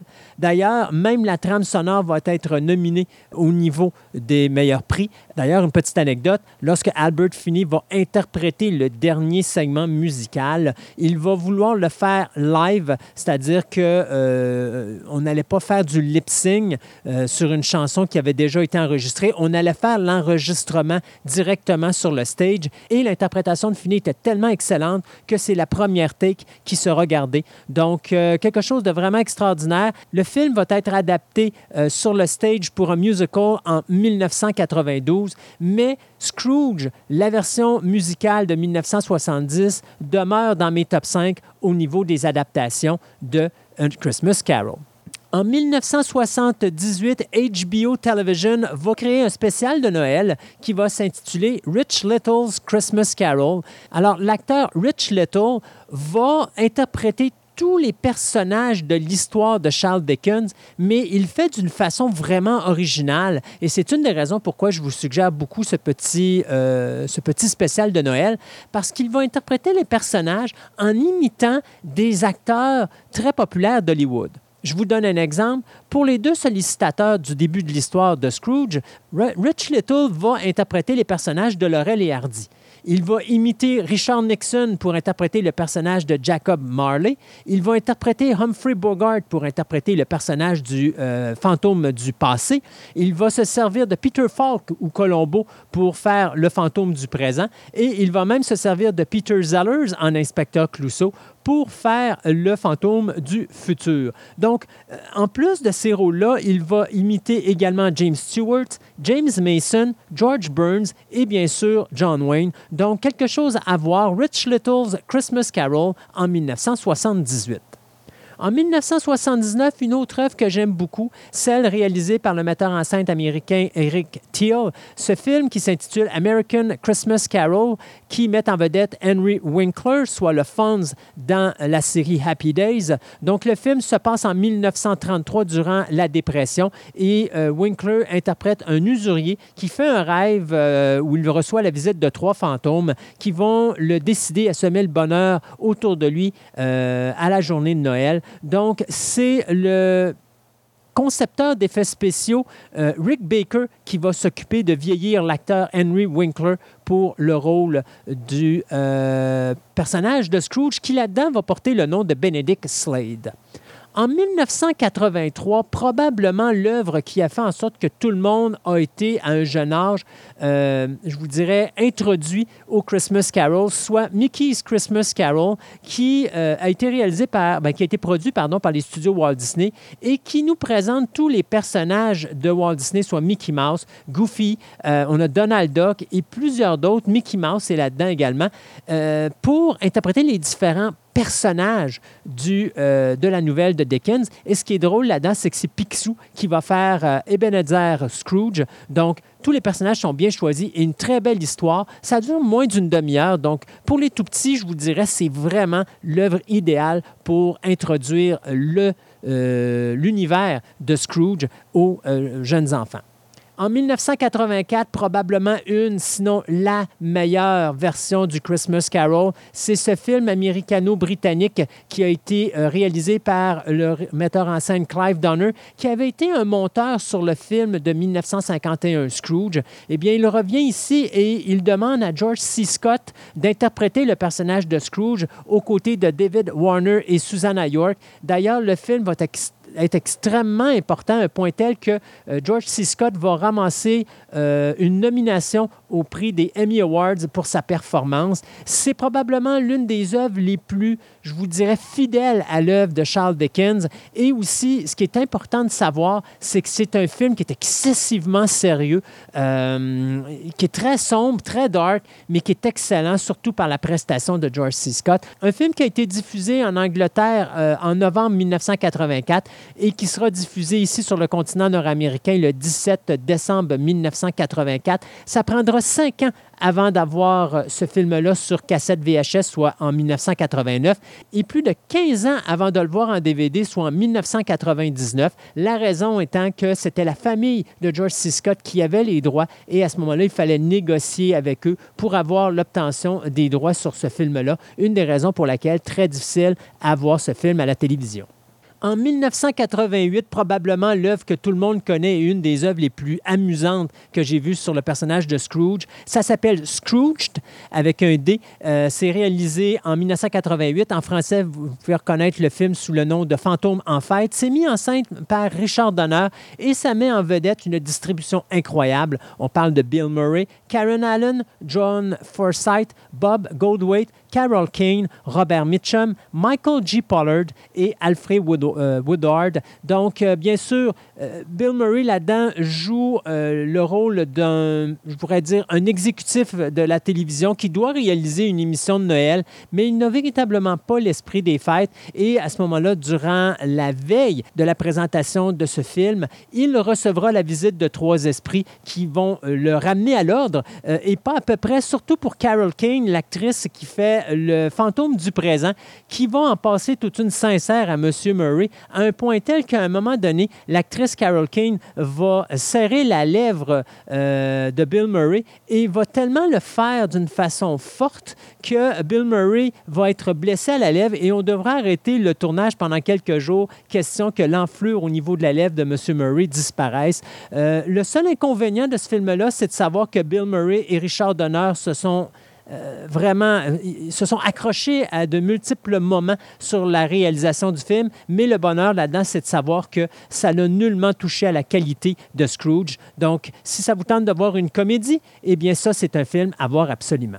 Une autre adaptation que j'aime beaucoup de Muppet Christmas Carol en 1992, qui est réalisée par Brian Hanson, qui lui fait ses débuts au niveau de la réalisation. C'est le quatrième film de la franchise des Muppets et ça met en vedette Michael Caine dans le rôle de Scrooge. Ce qui est le fun, c'est que Michael Caine a tout fait pour obtenir le rôle et la façon qu'il l'a eu, c'était de dire si vous me demandez de jouer avec des Muppets, ça m'intéresse pas. Moi, je veux jouer le rôle de Scrooge le, le, le, plus sérieusement possible, comme si j'avais affaire à des êtres humains. Et face à ça, eh bien, c'est la raison pour laquelle Brian Hanson va lui donner le rôle. Ce qui est important avec The Muppet Christmas Carol, à savoir, c'est que c'est le premier film à être réalisé euh, suite à la mort du créateur des Muppets, soit Jim Henson, qui interprétait le personnage de Kermit, et également le, euh, l'acteur Richard Hunt, qui lui interprétait le personnage de Miss Piggy et Scooter. Donc, ces deux personnalités-là avaient disparu euh, de l'équipe, et donc c'était la première œuvre que l'on réalisait sans eux. Et donc, c'était une œuvre extrêmement importante pour prouver qu'on était capable de continuer sans, je vous dirais, les âmes sœurs des Muppets. Euh, cela nous amène en 1997 avec un musical, un film d'animation qui s'intitule A Christmas Carol, euh, qui va être distribué par la 20th Century Fox pas terrible comme film comme tel, mais ce qui est intéressant, c'est de voir les talents qui sont utilisés au niveau vocal, soit Tim Curry qui fait le personnage de Scrooge, Whoopi Goldberg, Ed Asner et même Michael York. Donc pas une très bonne adaptation, mais quand même juste pour entendre les acteurs faire leur travail au niveau du vocal, c'est quand même une pièce très intéressante à voir. 1998, Ebenezer, qui est un film canadien fait pour la télévision, a quelque chose de spécial. Non seulement il met en vedette Jack Palance et Ricky Schroeder, mais également c'est que c'est un western qui raconte l'histoire ou qui raconte l'histoire d'une façon différente de Christmas Carol de Charles Dickens. Donc là-dedans, Scrooge est un baron qui est également un joueur de cartes, qui aime bien cruiser, qui aime bien euh, tirer sur les gens. Donc, c'est un gunfighter et il va être visité par trois esprits pour lui euh, redonner euh, le goût de, de, de, Noël. Donc, quelque chose de totalement différent, mais qui est quand même fait avec une excellente qualité. 1999, c'est le film américano-britannique fait pour la télévision en 1999 à Christmas Carol qui est réalisé par David Jones et qui met en vedette Patrick Stewart et Richard E. Grant dans les rôles principaux. Et ce qui est important là-dedans, c'est que ce film-là a été euh, produit par Patrick Stewart après une série de euh, one-man show euh, qu'il avait fait euh, et à Londres et sur Broadway, parce que durant les années 90, Patrick Stewart était tout seul sur la scène et interprétait les différents personnages de la nouvelle de Dickens. Donc, il a décidé de faire le film basé là-dessus et son interprétation est totalement délirante. Un Patrick Stewart au sommet de sa forme. D'ailleurs, avant que l'on écoute la chronique de Martin Hébert, bien, le petit segment musical que vous avez avec les dialogues, c'était euh, pris à partir de ce téléfilm. Patrick Stewart a reçu d'ailleurs une nomination au Screen Actor Guild Award pour sa performance dans ce film. Jimmy T. Murakami, celui qui nous avait donné When the Wind Blows, va réaliser Christmas Carol the Movie, euh, un film britannique qui mélange les vrais acteurs avec le film d'animation. Au niveau des voix, on entendra les acteurs Simon Callow, Kate Winslet, sa sœur euh, Beth Winslet. On va avoir Robert euh, Llewellyn qui faisait Crichton dans Red Dwarf et bien sûr l'acteur Nicolas Cage. Donc encore là, une version qui est un petit peu différente euh, de A Christmas Carol euh, qu'on voit habituellement, puisque là, Scrooge va, euh, avec la visite des fantômes, recevoir une deuxième chance pour retomber en amour avec l'amour de sa vie, soit Belle, et faire en sorte également que Belle tombera de nouveau en amour avec lui. Donc, une autre façon de voir l'histoire de Scrooge, mais tout aussi intéressante. En 2004, nous aurons un Christmas Carol de musical qui a été réalisé pour la télévision euh, nord-américaine et qui a été inspiré du musical théâtral de 1994. Ce sera mis en scène par Arthur Allen Sidelman et ça mettra en vedette Kelsey Grammer, Jennifer Love Hewitt, Geraldine Chaplin et Jason Alexander. Plus de 22 chansons que l'on pourra retrouver à travers ce petit téléfilm. Euh, une façon, encore une fois, euh, de voir d'une manière différente le Christmas Carol. D'ailleurs, cette version est unique parce que ça va être la seule fois que l'on euh, que Scrooge va rencontrer euh, les fantômes, mais en forme humaine. Donc, euh, belle petite adaptation musicale si ça vous intéresse. Encore une autre façon de voir différemment le Christmas Carol. Le film s'intitule Ghost of Girlfriend's Pass euh, du réalisateur Mark Waters. Le film a été fait en 2009 et met en vedette Matthew McConaughey, Jennifer Garner, Lacey Chabert, Emma Stones et Michael Douglas. Bien sûr, c'est un playboy cynique qui va être visité par trois spectres féminins. Euh, des spectres qui représentent ses anciennes petites amies, qui lui font réaliser ses erreurs passées euh, et euh, ses sentiments réels pour son ami d'enfance avec qui euh, il a l'intention de se rapprocher. Donc, Ghost of Girlfriend's Past est une autre façon de voir euh, l'histoire de Charles Dickens.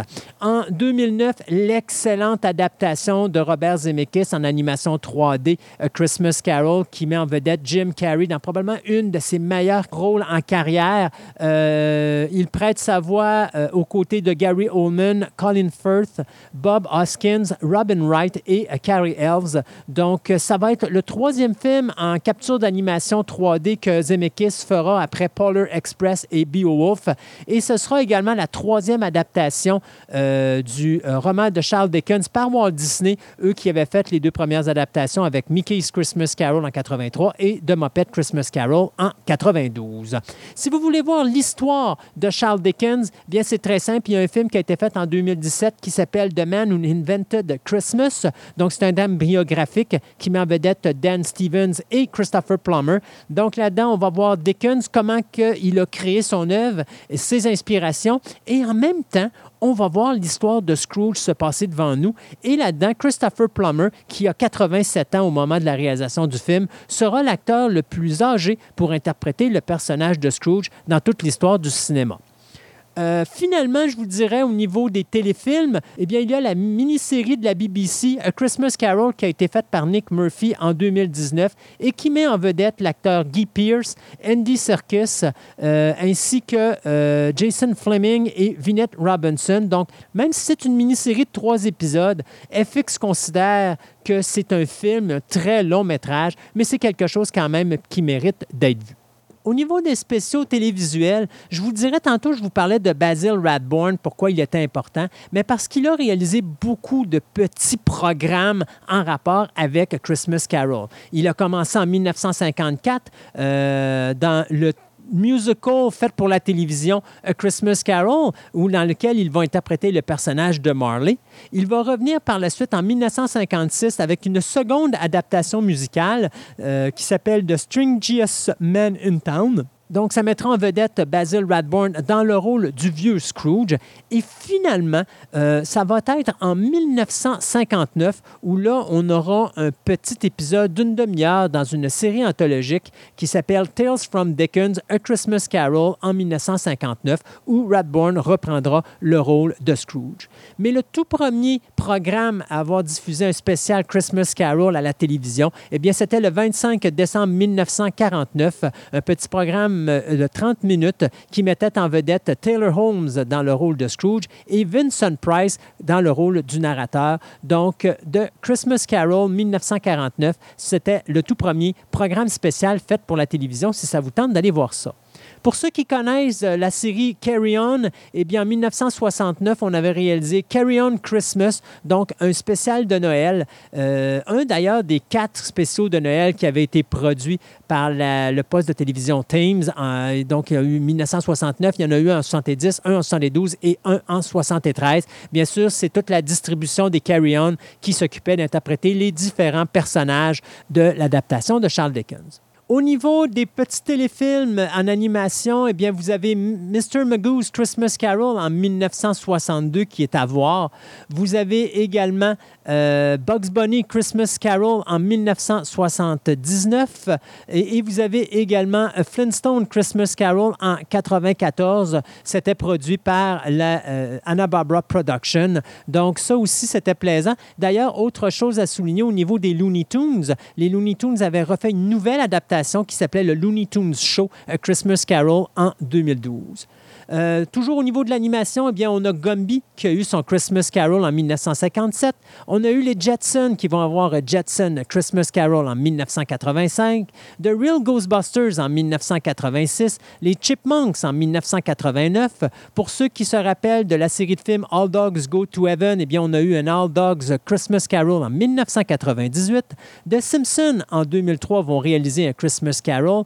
Même Barbie va être a Christmas Carol en 2008. Il y aura My Little Pony, Friendship is Magic on a Christmas Carol en 2016. Family Guys en 2017. Be Cool Scooby-Doo euh, qui sera fait en 2017. La série Ducks Tale qui aura un épisode de... euh, A Christmas Carol en 2018, avec en vedette nul autre que David Tannen, euh, l'acteur qui faisait le Doctor Who, dans le personnage de Scrooge. Finalement, eh bien, si on regarde les séries télé, eh bien, il y a de nombreuses séries télé qui ont, eu un épisode pardon, de Christmas Carol. On parle de Bewitch, The Odd Couples ou Oscar et Félix en 1970, The Six Million Dollar Man ou L'homme de 6 millions en 1976, WKRP in Cincinnati en 1980, Family Ties en 1983, où le personnage de Michael J. Fox reçoit la visite de trois fantômes pour lui redonner le goût aux fêtes de Noël et lui expliquer que c'est pas juste de faire de l'argent.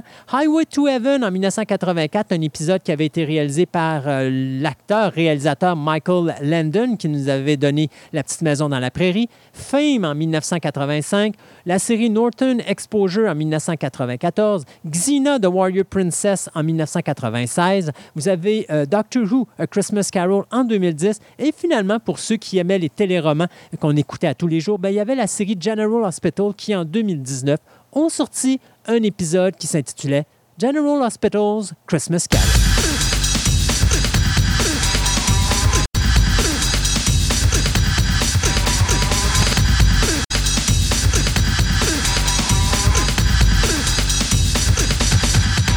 Ce segment de nouvelles vous est présenté par TPM OB et Collection. Vous êtes à la recherche de cartes de sport, de timbres, de monnaies, de cartes Magic, de figurines, de comic books, voire même des cartes Pokémon. Voici l'endroit idéal pour nourrir toutes vos passions. TPM OB et Collection, maintenant réunis à un seul endroit à Québec, soit au centre commercial de Fleur de Lys, 550 boulevard Wilfrid Amel, Québec, ou allez visiter leur site web à boutique-tpm.com. Ce segment de nouvelles vous est présenté par Vidéo Centre-Ville, le plus grand club vidéo répertoire de la ville de Québec. Vous aimez les monstres en caoutchouc, les fourmis géantes, les films espagnols, voire même les sous-titres, une vaste sélection de DVD disponible sous un même toit au 230 Marie de l'Incarnation, Québec, ou allez visiter tout simplement leur site web au vidéocentreville.com.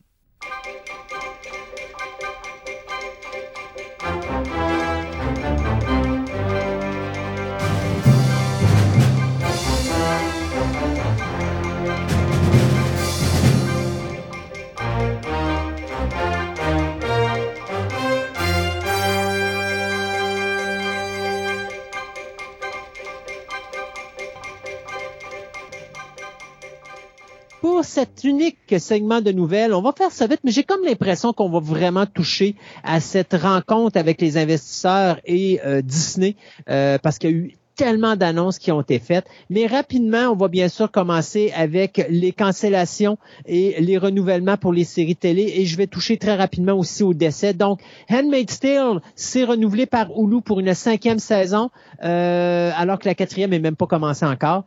Euh, au niveau de la série romantique française Plan Cœur, eh bien Netflix vient d'annoncer une troisième et dernière saison. Euh, The Flight Attendant, eh bien HBO vient d'annoncer que le, la série télé qui met en vedette Kaylee Kuoku, eh bien ça va être renouvelé pour une deuxième saison, tout comme Industry et How to with John Wilson. Donc également ces deux shows-là vont avoir une deuxième saison. Du côté de Netflix, on va renouveler pour une troisième saison Lucky and Key. Euh, alors que la deuxième saison n'est même pas encore diffusée. Du côté de toujours de Netflix, eh bien Virgin River, on renouvelle pour une troisième saison de 10 épisodes. Du côté de Peacocks, AP Bio va être renouvelé pour une, ou vient d'être renouvelé pour une quatrième saison de 8 épisodes. Apple vient de renouveler la série Servant de M. Night Shyamalan pour une troisième saison, alors que la deuxième n'est même pas encore sortie. Et du côté de euh, FX et Hulu, la série It's Always Sunny in Philadelphia vient d'être renouvelée pas pour une saison, pas pour deux saisons, pas pour trois saisons, mais quatre saisons, ce qui va faire en sorte que la série va battre son propre record d'être la comédie en live action la plus longue de toute l'histoire de la télévision, même du streaming, parce qu'on était rendu à 14 saisons, bien là, on s'en va à 18 saisons. Incroyable, ce show-là veut juste pas mourir.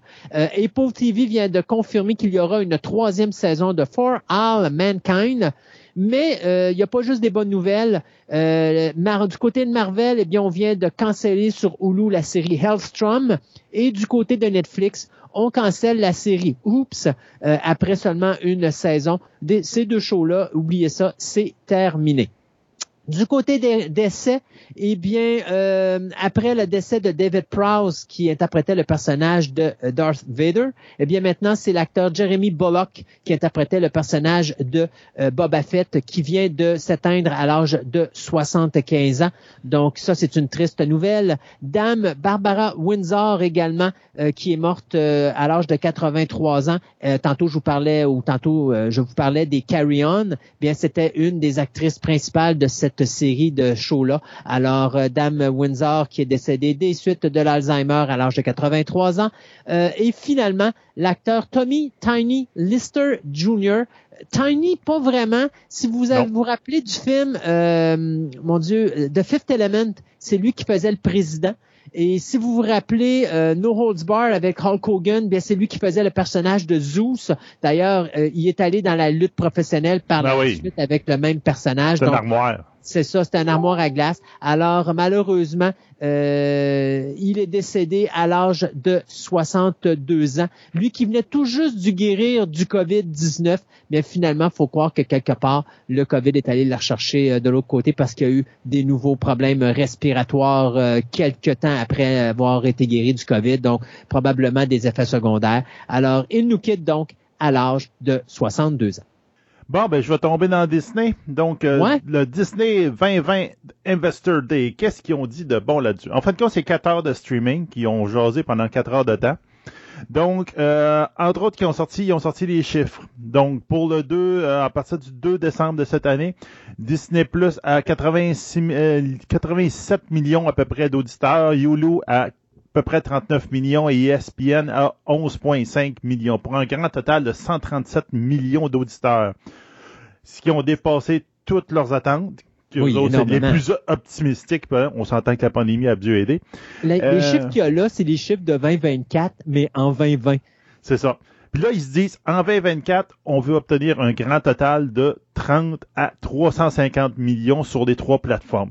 Ce qui nous dit que, ah ben, Yulu disparaîtra pas dans, de sitôt. Parce qu'ils ont l'air de baser beaucoup de leur affaire là-dessus aussi. Ben écoute, euh, puis bon, avant, avant je veux mettre de quoi au clair. La, la semaine, de- ben, la dernière émission, j'ai donné des chiffres et malheureusement tout le monde a fait la même erreur. Alors je veux les rectifier ces chiffres-là. Mhm. Tu sais, on a parlé de, euh, de HBO Max. Oui. Puis on a dit HBO Max ont 58 millions d'auditeurs. La problématique, c'est que la majorité des journalistes ont additionné les chiffres de juin et les chiffres de septembre. Ben ça marche pas de même. Hulu n'augmente pas présentement, ils vont à la baisse. Et c'est Oui. une des raisons pour laquelle tout le monde est en maudit après eux autres. Euh, Hulu avait 36 millions d'auditeurs en juin. Ils en avaient 26 en septembre. Et présentement, ils en ont 12,6 millions au 1er décembre. Donc, ils ne font que descendre. À contra- Alors, ce que les journalistes ont fait, ils ont additionné le mois de, de, de, de septembre avec le mois de juin. Euh, parce que avant ça, euh, avant d'avoir le 36 millions, c'était, je crois, 32 millions. Ils ont additionné les deux chiffres, puis ils sont arrivés avec ces chiffres-là, mais ils sont gourés complètement. Et moi, quand je vous avais donné la nouvelle, j'avais ces chiffres-là. Lorsque Christopher Nolan a pété un gasket, je pense que c'est le lendemain où j'avais ramassé mon information. Là, les vrais chiffres sont arrivés à 12 millions parce qu'il disait à tout le monde que c'était les pires c'était le pire streaming qu'il y avait présentement euh, sur les postes de streaming. Et il n'y avait pas tard. Et là, il faut croire que là, il va falloir que HBO Max fasse de quoi. Et là, HBO Max, ben, il essaie de sauver les meubles. Alors, c'est pour ça qu'on a pris toute l'année 2021 puis qu'on l'a mis sur HBO Max pour essayer Ah. de booster les chiffres parce qu'on se voit que ça a marché avec Disney. Disney fait des chiffres de malade et ils sont en train d'aller dépasser Netflix. Netflix a 193 millions présentement. Et l'idée, lorsqu'il parlait de, de dire on va sacrifier Hulu puis on va l'avaler, c'était une très mauvaise décision parce que les chiffres de Hulu auraient disparu. Là, on peut les garder. Puis là, ce qu'on va faire avec Disney, c'est que le, le canal adulte va devenir Star et non pas Ouais. Mais Star pour l'international, pour le moment. Star, Star pour l'international pour le moment parce qu'au niveau, ben, euh, Star va être présenté pour l'international, mais euh, oui, parce que le Hulu va, de- va rester ici au côté nord-américain, C'est ça. le canal adulte pour Disney+, C'est que Hulu va avoir des, du contenu euh, nouveau, du contenu exclusif à Hulu qu'ils vont produire. Ouais. Puis le Star, ça va être une rediffusion. En fin de compte, c'est que tout ce qui est pas, tout ce qui est propriété Disney, mais qui est pas avec le logo de Mickey Mouse, là.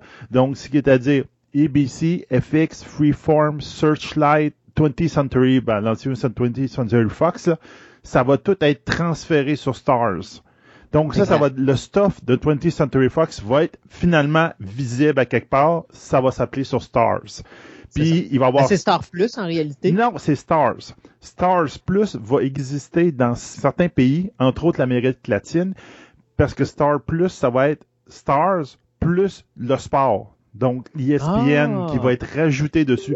Donc, ils veulent aller dans les pays quand, euh, genre, où euh, ils n'ont pas de... ESPN n'a pas la même mise pour Ouais. le sport. Ils vont rajouter du stock de sport sur Star Plus pour le mettre dans le pays. Là, en ce moment, ils parlent de beaucoup d'Amérique latine.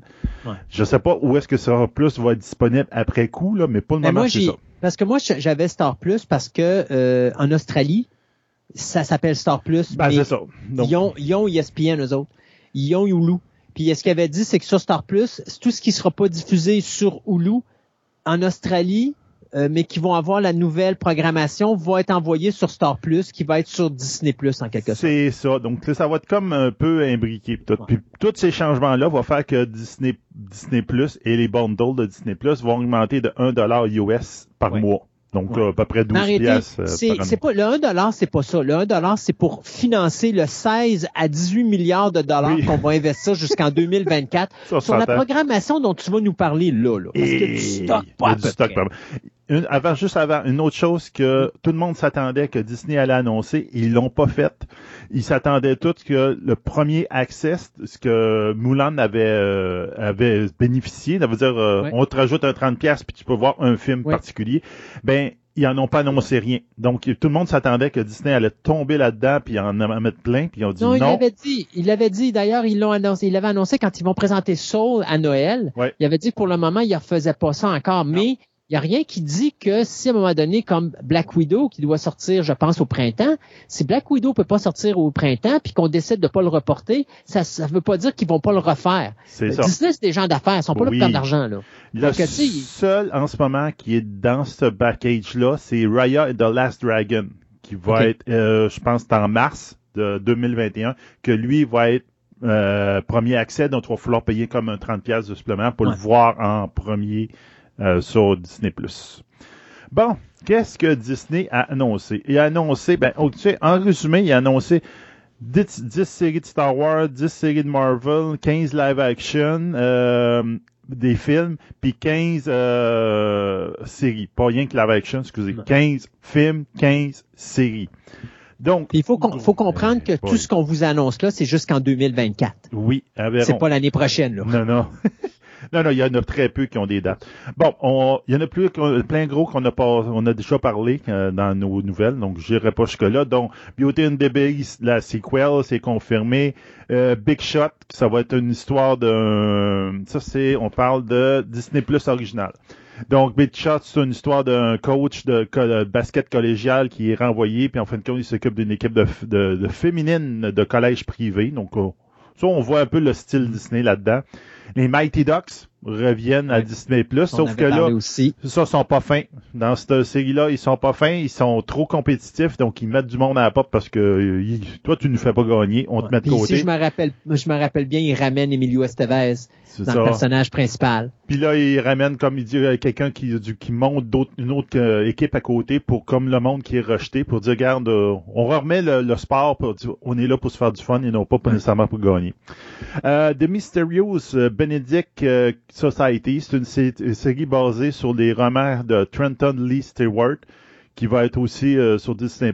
Ça va être une école une, une- qui s'appelle l'Institut, où il y a des orphelins qui se, qui se liguent ensemble pour défier un plan mécanique d'une organisation euh, mondiale. Donc, ça peut être intéressant. Euh, la confirmation, Patty Jackson et des Olympiennes aussi.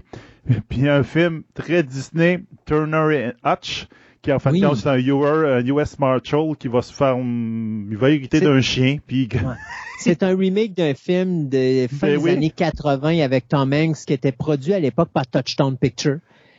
Qui est excellent d'ailleurs, si vous avez Oui. la chance. Ça a été fait en même époque que K9, qui À était avec près. James Bellucci. Ouais. Puis là, l'autre film à côté, c'était justement Turner et Hutch avec euh, Tom Hanks. Mais écoute, euh, euh, moi je préfère Tur- Tur- Turner and Hutch. Là, vraiment, c'est euh, c'est- c'était vraiment excellent. Surtout que c'était un chien qui bavait comme ça, pas de bon sens. C'est ça. Donc, euh, tous ces films-là ont pas de date présentement. Attendez-vous pas de- prochainement, mais ça s'en vient d'ici, comme tu dis, jusqu'en 2024. Puis il avait annoncé Indiana Jones 5 aussi. Oui, Indiana Jones 5, Willow, etc. Mais on continue. Will, euh, euh, Walt Disney Animation. De ce côté-là, on va avoir une, une série sur Baymax. Donc, c'est qui s'appelle Baymax. Donc, le, le robot euh, ballon de, de euh, Big Hero 6.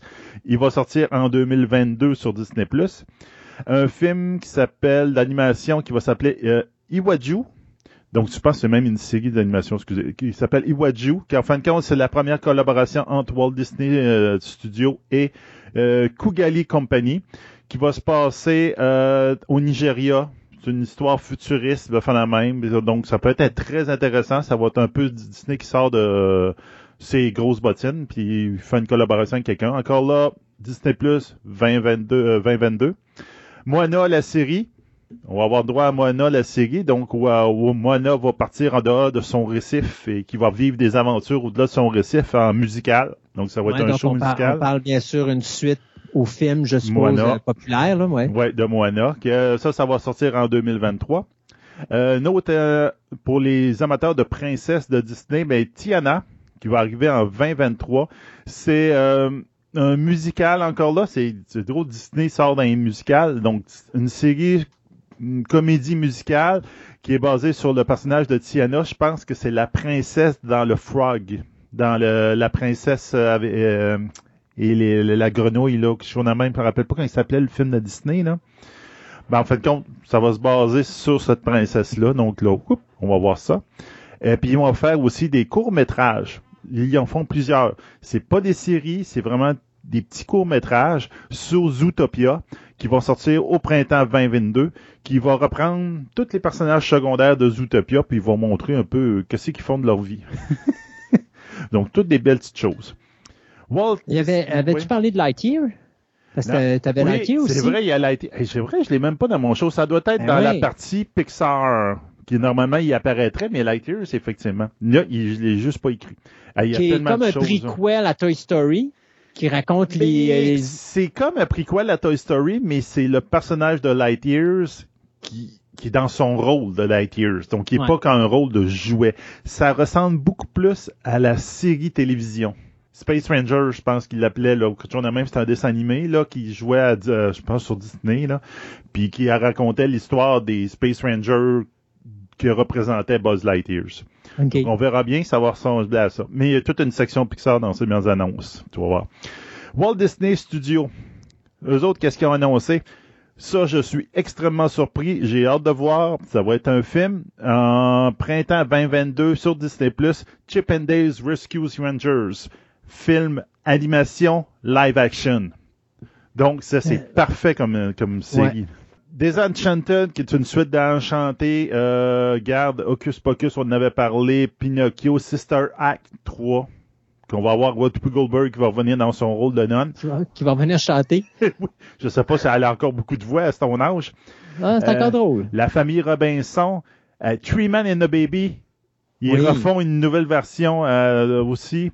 Euh, Cheaper by the Dozen. Ils refont une nouvelle version, mais cette fois-là avec des familles Ouais, recomposées et multiethniques. Diary of a Wimpy Kid et Night at the Museum vont avoir droit tous les deux à une série en dessin animé. Ouais. Donc, ça risque d'être intéressant. On va avoir droit aussi à un spin-off en série du film Ice Age qui va s'appeler Ice Age Adventures of Buck Wild. Donc, en fin de compte, c'est la, le spot, j'allais dire la marmotte, là, mais je me rappelle pas c'est quoi. Puis deux opossums qu'on voyait dans, dans la série. Là. Du côté de Pixar, effectivement, on va avoir droit à une série en l'automne 2022 sur Cars, où en fin de compte, nos McQueen puis euh, Mater vont faire un road trip. Euh, on va avoir aussi Dog's Days. Si vous vous rappelez, le chien dans Up s'appelait Dogs. Donc, on va, ça va être des courts-métrages sur ce chien-là. Puis, que ceux qui arrivent dans sa journée, on s'attend que ça va être assez déjanté. Euh, Pixar Popcorn, qui va être des courts-métrages sur tous les personnages de Pixar. Donc, attendez-vous à avoir ah, un petit peu de, de, de, de Buzz Lightyear, un petit peu de d'autres personnages, puis tout, puis ils vont sauter dans l'autre. Et ils vont aussi faire une, des courts-métrages sur Burrow. En fin de compte, c'est le lapin, je pense que dans les courts-métrages de, de Pixar qu'il y avait au début des films, où en fin de compte, il veut de creuser le terrier de ses rêves. Là, en tout cas, ça, on verra bien. La chose qui m'intéresse dans. Pixar, c'est win or lose. OK? C'est le parce qu'on s'entend en ce moment là, c'est tout du remarché. On parlait de Buzz Lightyear puis tout, c'est tout du remarché, toutes des affaires que Pixar a déjà faites puis qui ils retravaillent, on peut dire. Là, c'est le premier long métrage original, long projet, pas long métrage, long projet original de Pixar pour Disney+, qui s'appelle Win or Lose, qui va commencer en 2023. On va voir, ça, en fin de compte, c'est une histoire d'une équipe de softball qui se rendent à un championnat et chaque épisode va se centrer sur un des membres de l'équipe puis on va se travailler de même. Donc c'est un nouveau projet totalement original que euh, Pixar fait pour Disney+. C'est la première fois qu'ils font ça. Il faudrait parler de? Star Wars parce que oui, euh, on manque de temps, là. Ouais, je le sais, il manque plein de temps. Je t'avais dit qu'on ferait un, un, un bon show de nouvelles, Jing, pour ça. Bon, deux choses. Star Wars, Marvel. OK? Marvel, euh, regarde, euh, les Gardiens de la Galaxie vont avoir un Holiday Special en 2020, en 2022. Ils vont avoir quoi? Un Holiday Special. Un LED special, OK. Donc, comme ça. En même temps, on va avoir Groot qui va avoir sa série qui s'appelle, j'ai l'impression que ça va être Baby Groot qui s'appelle I Am Groot. C'est ça le titre de la série. Hank Eye, ça a été euh, comme de raison, est en train d'être tourné. Ça va être euh, sortir à la fin fin 21. Ça, Il y a au moins une date qui a été sortie. On va avoir droit à Armor War, qui en fin de compte, c'est le War Machine qui essaie d'empêcher du monde d'utiliser la tech de Tony Stark pour pouvoir l'utiliser à des mauvais escients. Euh, on va avoir Iron Heart, qui est une, une autre personne qui invente l'armure d'Iron Man après sa disparition. Loki, euh, je vous ai mis le trailer sur notre Twitter. Moon Qui a, Knight, déjà, qui a déjà une deuxième saison avant même d'avoir la première, si je me trompe là, pas. euh, c'est en mai, en mai 21 qu'on va avoir droit à Loki. Euh, Moonlight, Moon Knight a été confirmé. Miss Mar- Mar- Marvel aussi. On a euh, vers la fin 2021 qui devrait sortir. Il y a un trailer que je vous ai mis.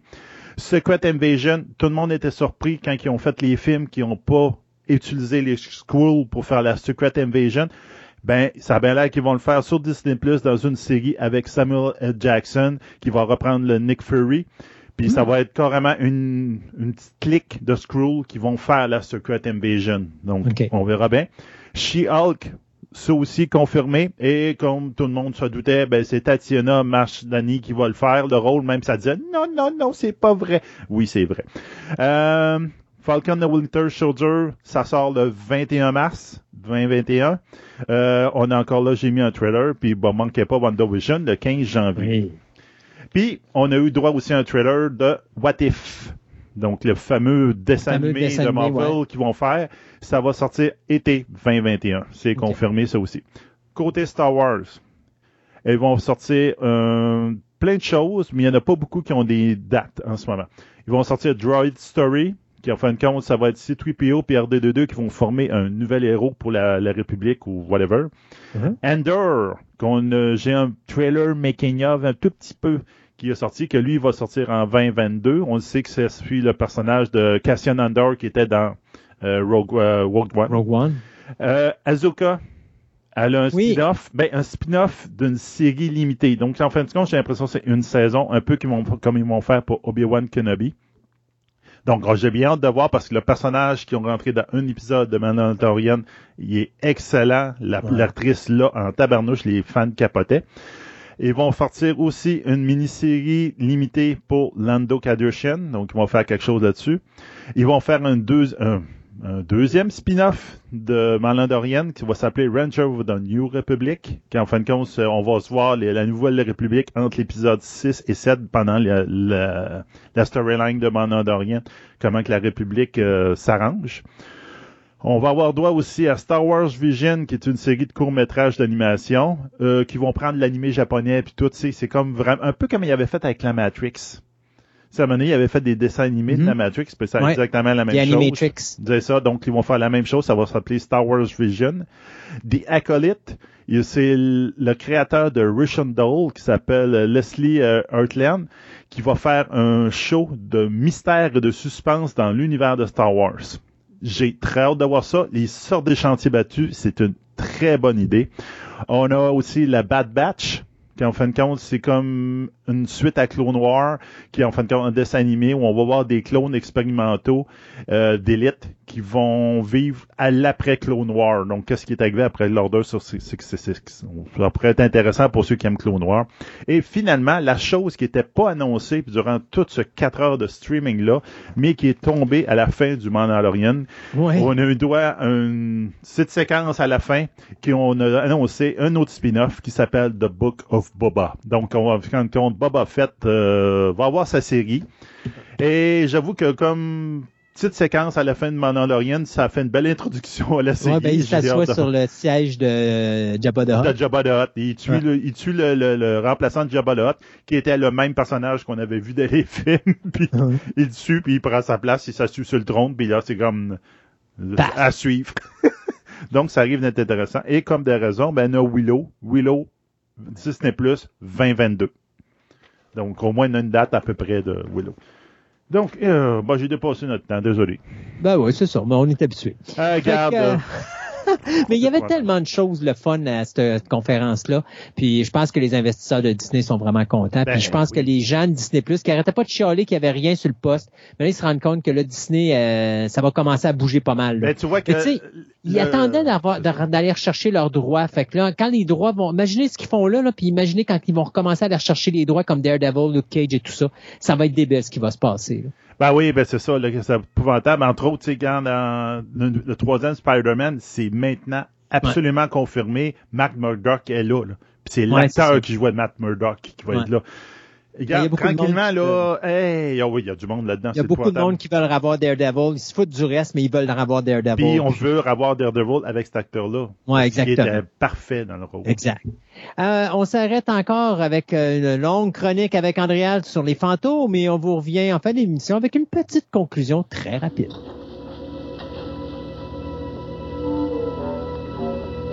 Hear me. My time is nearly gone. I come tonight to warn you that you have yet a chance and hope of escaping my fate. A chance and hope of my procuring Ebenezer. Thank you, Jacob. You were always a good friend of mine. You will be visited by three spirits. What? Was that the chance of hope that you mentioned, Jacob?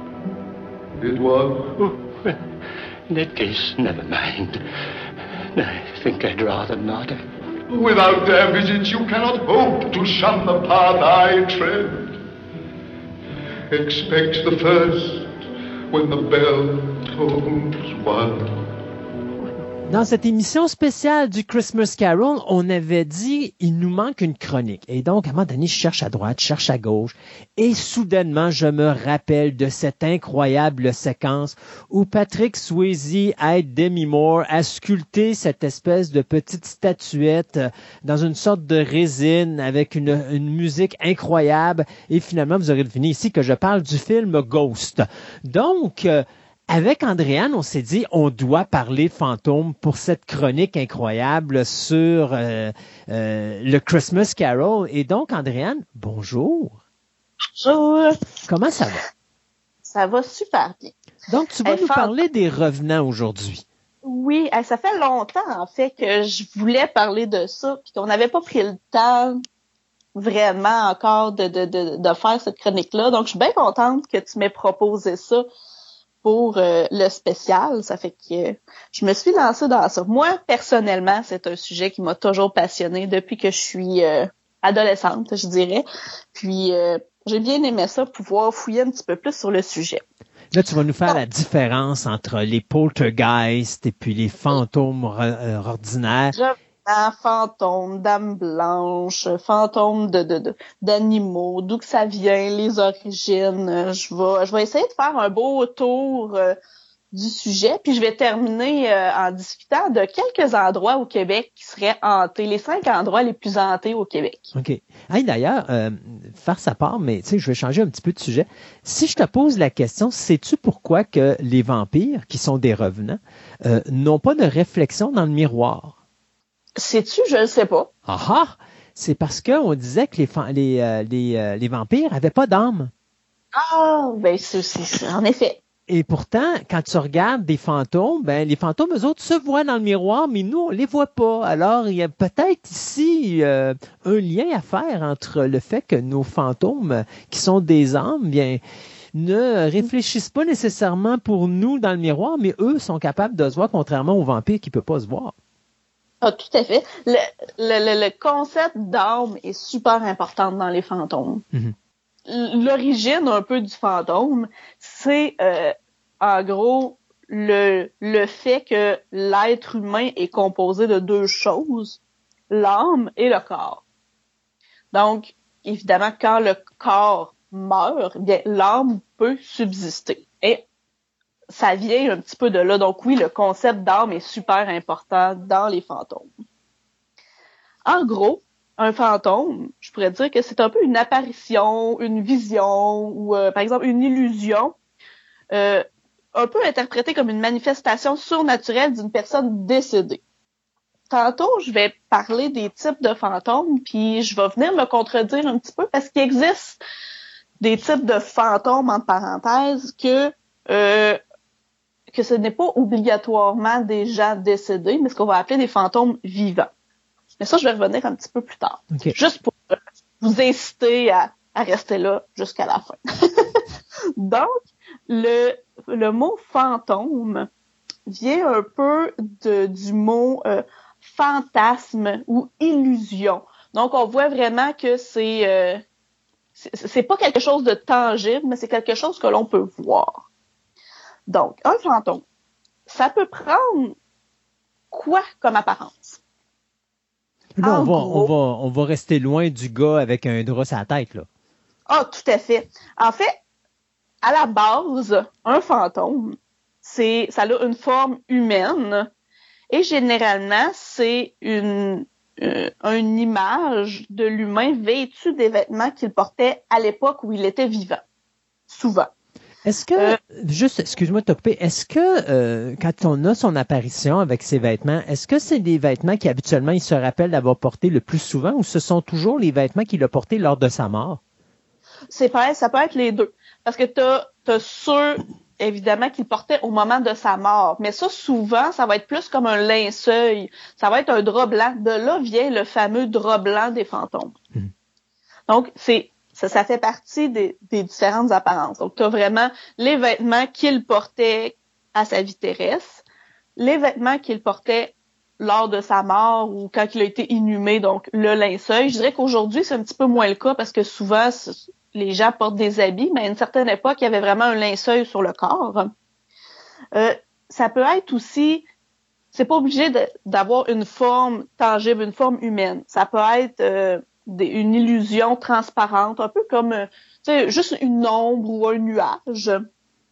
Euh, ils peuvent marcher, ils peuvent être suspendus dans les airs, ils peuvent être, euh, comme je disais, voyons, habillés de blanc de la tête aux pieds, ou le fameux fantôme qui traîne ses chaînes.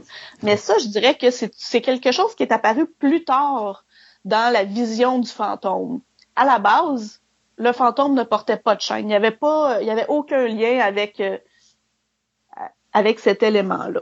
D'ailleurs, c'est le- quelque chose que tu vas voir dans un Christmas Carol quand tu vois le patron, euh, le patron de, de, de Scrooge qui revient justement le hanter. Il arrive avec ses chaînes parce qu'il est, il est comme prisonnier de, de, tous les crimes qu'il a commis pendant sa vie. C'est ça, mais c'est c'est cette façon de voir le fantôme là est apparue plus tard parce qu'à la base c'était pas quelqu'un qui revenait euh, pour euh, hanter euh, hanter les gens qu'il connaissait ou pour se libérer de ses péchés de quand il était vivant. C'est ça c'est vraiment une notion qui est apparue plus tard. Et le fameux linceul blanc, je dirais que ça ça a apparu beaucoup à l'époque médiévale où est-ce que les gens étaient enterrés, bon, avec un linceul blanc sur sur le corps. Mm. Euh, comme je disais, il peut, il être, bon, ils peuvent marcher, ils peuvent être suspendus. Et quand un fantôme apparaît, généralement, ça vient avec un, ceux qui voient apparaître le fantôme ressentent un sentiment d'horreur ou, une sensation de présence, un souffle glacé. Souvent, ce que les gens vont dire, c'est j'avais l'impression d'avoir quelqu'un qui regardait euh, le, euh. Tu sais, t'as as toujours l'impression d'avoir une présence derrière toi ou une présence proche, puis ensuite on pouvait voir une apparence. Et le fameux souffle froid, que quand on voit apparaître un fantôme, on a l'impression qu'il y a un vent froid qui, euh, qui avance avec le fantôme. Ça, je dirais que c'est un peu les différentes apparences qui- traditionnelles qu'un fantôme peut avoir. Ça, ça vient de où, ça? C'est comme ça- l'idée, l'idée du froid, ça vient, ça vient de où? Ça, c'est probablement euh, lié un peu à la psychologie. C'est-à-dire que euh, tu as peur quand, quand euh, tu vois apparaître un fantôme. Donc, automatiquement, quand tu as une notion de peur, tu figes, euh, c'est une expression, là, mais tu as l'impression que ton sang arrête de couler dans tes veines. Tu, viens les extrémités froides. Ça vient vraiment de... C'est c'est vraiment plus euh, psychologique que physique, je dirais. Moi, à ce moment-là, mon idée que la maison était juste mal isolée est pas bonne. Ah ben, c'est les maisons hantées aussi, qui sont généralement des vieilles maisons mal isolées, a aidé à construire ce mythe-là aussi, évidemment, parce que c'est rare que tu vas rentrer dans une maison neuve puis que tu vas voir des fantômes. Hey, écoute- Généralement, c'est dans des vieilles maisons, les fenêtres brisées, où est-ce qu'il y a des courants d'air qui passent. Ouais, imagine-toi les gros châteaux de l'époque, là. Tu te rappelles les vieilles maisons des années 1800 où est-ce que t'es- t'as, t'as comme genre euh, 153 euh, chambres à coucher, là, dans ta maison. Puis euh, oui, c'est sûr et certain que dès que t'as un esprit, tu penses qu'il y a un esprit dans toutes les maisons parce qu'il fait frais anti-péché le soir dans ces maisons-là. Ah, c'est clair. Puis c'est sûr que tout ça joue dans euh, pèse dans la balance de, cette vision-là. Puis justement, dans les châteaux, euh, oui, tu allumais des feux, mais quand tu dormais, les feux s'éteignaient. Généralement, tu voyais les fantômes la nuit. Donc, tout ça ensemble, mis bout à bout, a fait qu'on associe ça avec l'apparition de fantômes. As-tu déjà vu, il y avait un film qui s'appelait A Ghost Story? Ça a été fait, un film qui a été fait en 2017 et euh, j'avais trouvé ça tellement original parce que l'affiche du film, c'est tout simplement euh, quelqu'un avec un drap sur la tête puis t'as deux trous puis là tu te dis bon ok ils ont fait le fantôme traditionnel comme on le connaît. Mais quand tu découvres pourquoi il y a un drap sur la tête, j'ai trouvé ça tellement original parce que quand la personne meurt, elle est sur une table dans la, à la morgue puis ils ont mis un drap blanc. Fait que quand il se relève, le drap tombe pas, il reste sur sa tête. Et, se, et se crée au niveau de ses yeux deux trous pour qu'il puisse voir où est-ce qu'il marche. Tout le long du film, il marche avec son drap blanc la tête. Et c'est vraiment un vrai fantôme, comme on a dans les, dans notre vision du fantôme, là, que, des gens vont faire des blagues, là, surtout un certain Michael Myers dans Halloween qui s'amusait à mettre un drap pour faire peur à, la- à sa victime dans, dans sa chambre à coucher. Euh, c'est d'avoir tout simplement un drap sur la tête puis de faire le fantôme. Mais je trouvais l'idée originale de dire que, puis c'est pour ça tantôt je te posais la question de savoir si le linge qu'on voit c'est le dernier linge que porte la personne lorsqu'elle meurt ou si c'est un linge qu'elle elle se rappelle elle, parce que finalement la vision du fantôme qu'on a techniquement, ça devrait être ce dont se rappelle l'être surnaturel, parce qu'en réalité il va pas inventer du, du linge là. Il faut que ça soit quelque chose qui, qui, qui a vu puis qui va euh, lui-même Mhm. représenter.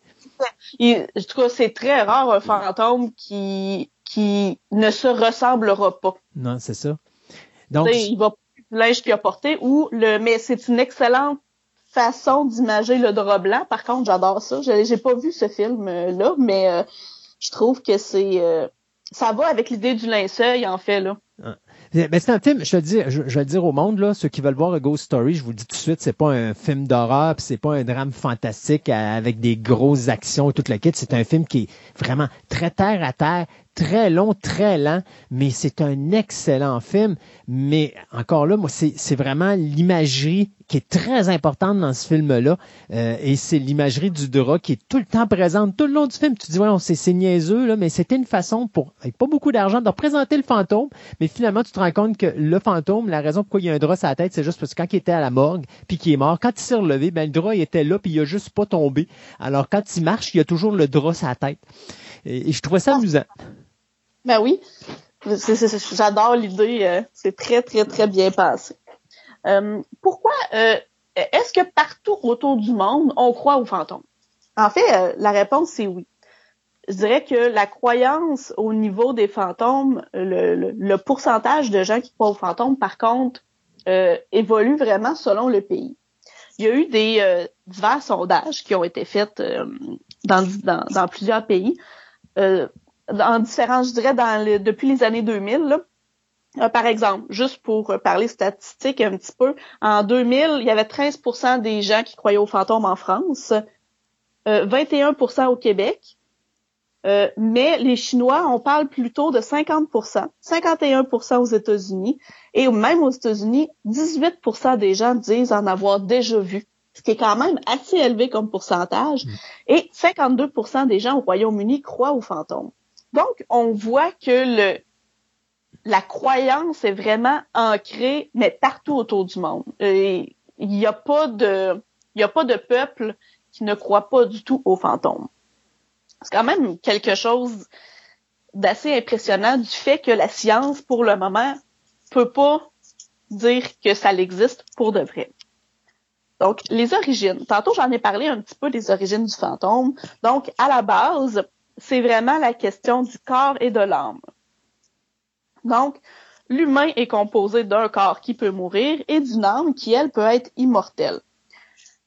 Donc, euh, si on parle même par euh, si on remonte jusqu'aux Égyptiens, par exemple, euh, c'est beaucoup plus complexe que ça, un peu leur conception de l'être, mais tu as beaucoup d'images où tu vois un corps, par exemple, couché sur une table, avec au-dessus de cette personne-là, c'est comme un, oiseau, mais en fait, eux, c'est leur vision de l'âme, que l'âme peut, peut être là toujours au-dessus du corps de la personne.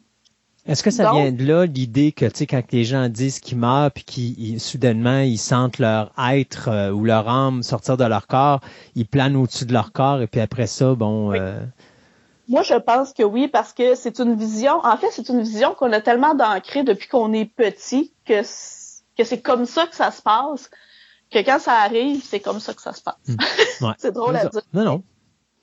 Euh, et vraiment, le thème des morts qui reviennent hanter les vivants, ça a toujours été là.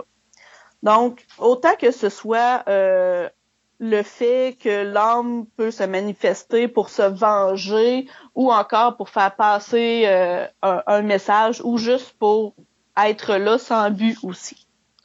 Même, je dirais, le- euh, on parle, oui, des Égyptiens, mais quand on a commencé à faire des écrits dans l'Antiquité, où est-ce que les gens ont commencé à, analyser un petit peu plus certains phénomènes, c'est de là que vient l'idée du fantôme avec les chaînes. c'est qu'il y aurait eu euh, à cette époque-là un, un penseur qui s'appelle Pline le Jeune qui euh, aurait entendu un fantôme et qu'il l'aurait vu bien sûr. Et puis ce qu'il a fait comme image de ce fantôme-là, c'est qu'il dit c'est un vieillard maigre et hideux, à la barbe longue, aux cheveux hérissés. Ses pieds et ses mains étaient chargés de fer qu'il secouait.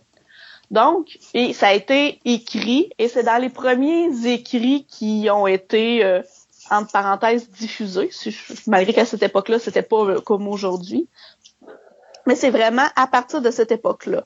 Et suite à ça, il y en a d'autres en Antiquité qui disaient que bon, les fantômes, ils marchent d'un pas lent, qui seraient comme accablés par le poids des chaînes, qui est le poids de ce qui a fait de mal dans la vie. Puis là, les gens ont essayé de, de donner des explications euh, par rapport à ça. Et tout part vraiment du...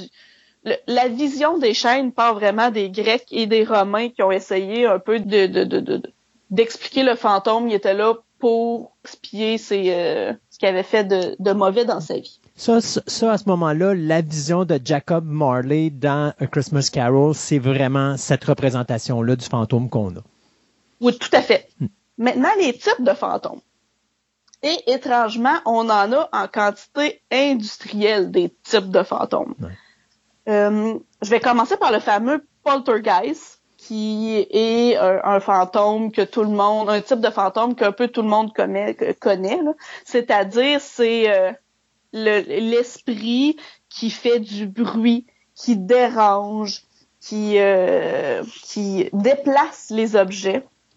Euh, écoute, là, c'est là on, on peut euh, faire un petit listing de toutes ces manifestations. Finalement, un poltergeist, c'est pas vraiment gentil hein, en partant de cette idée-là. Si, si vous voulez rire, je dirais que dans le film Scrooged avec Bill Murray, un poltergeist serait probablement l'actrice Carol Kane qui faisait le personnage du euh, du présent, qui passait son temps à frapper euh, Bill Murray tout le long. Je sais pas si tu te rappelles. Euh, oui, mais euh, oui, d'une certaine façon, parce qu'on parle de coups, de bruits violents, de percussions, des bruits qu'on sait même pas d'où qui viennent, de jets de pierre, de jets de débris, finalement des objets qui se déplacent, euh, projection euh, d'objets, qui peut même aller jusqu'à faire léviter certaines personnes. Là, ça, c'est au plus fort du phénomène. Euh, et plus rarement, on parle même de traces sur le corps humain, c'est-à-dire de griffures, de morsures, de, de blessures quelconques finalement sur le corps humain. Et euh, c'est aussi au niveau des poltergeists qu'on entend qu'on peut avoir, tu sais, des, euh, on entend comme des sons qui sortent de nulle part, comme quelqu'un qui crie avec la voix grave un peu, finalement pour faire peur. C'est pas Ça, pour rien qu'on appelle ça en français un esprit frappeur. Exactement, ça vient vraiment de ça. Et c'est des manifestations euh, en général qui sont vraiment gratuites. C'est-à-dire qu'il n'y a pas de cause, il n'y a pas vraiment de logique. Pourquoi que ça a apparu là? Pourquoi ça a été à cet endroit-là? Il n'y a, pas vraiment de logique. Et c'est un phénomène qui est rapporté à l'intérieur de toutes les régions du monde. Donc, on voit que ça a plus ou moins de lien avec... euh, c'est- on peut pas dire que c'est euh, euh, que c'est juste en Europe puis que c'est l'idée qui a, qui a qui a voyagé par la suite. Ce phénomène-là a été rapporté partout. Euh, que ce soit avant l'an 1000 jusqu'à aujourd'hui, aussi ça a traversé toutes les époques. Euh, je dirais que ça a été, euh, il y, y en a plusieurs scientifiques qui ont essayé d'expliquer ça. Euh, la plupart du temps, bon, les scientifiques aiment euh, expliquer de façon peut-être plus logique, puis ont réalisé que c'était des euh, que c'était des des choses intentionnelles. Par exemple, le fameux le film Conjuring 2, le cas euh, Enfield, je pense que ça se, se prononce là, euh, qui est un film qui, euh, qui a été fait en 2016. Et puis, euh, ce film-là est issu d'un cas euh, qui est quand même euh, assez récent. C'est-à-dire, juste celui-là, j'en parle un peu plus parce qu'il est un petit peu plus connu. C'est-à-dire, euh, parce que c'est un cas qui a été vécu en 1977 en Angleterre. C'est euh, une femme monoparentale, ben, divorcée avec ses quatre enfants, et il y avait des cas intenses dans sa maison. On parle de mise en lévitation, de, de draps qui se déplacent, des bruits, des voix, des aboiements de chiens, des, des apparitions, des, euh, écoute, des objets qui se déplacent, des tiroirs qui se vident.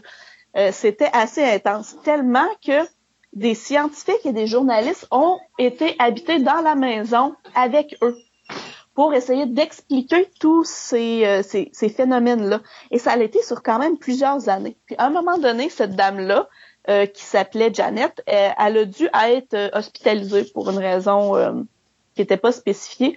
Mais durant son séjour à l'hôpital, les manifestations, subtilement, ont commencé à diminuer jusqu'à ce que ça, cesse définitivement suite à cette visite-là à l'hôpital.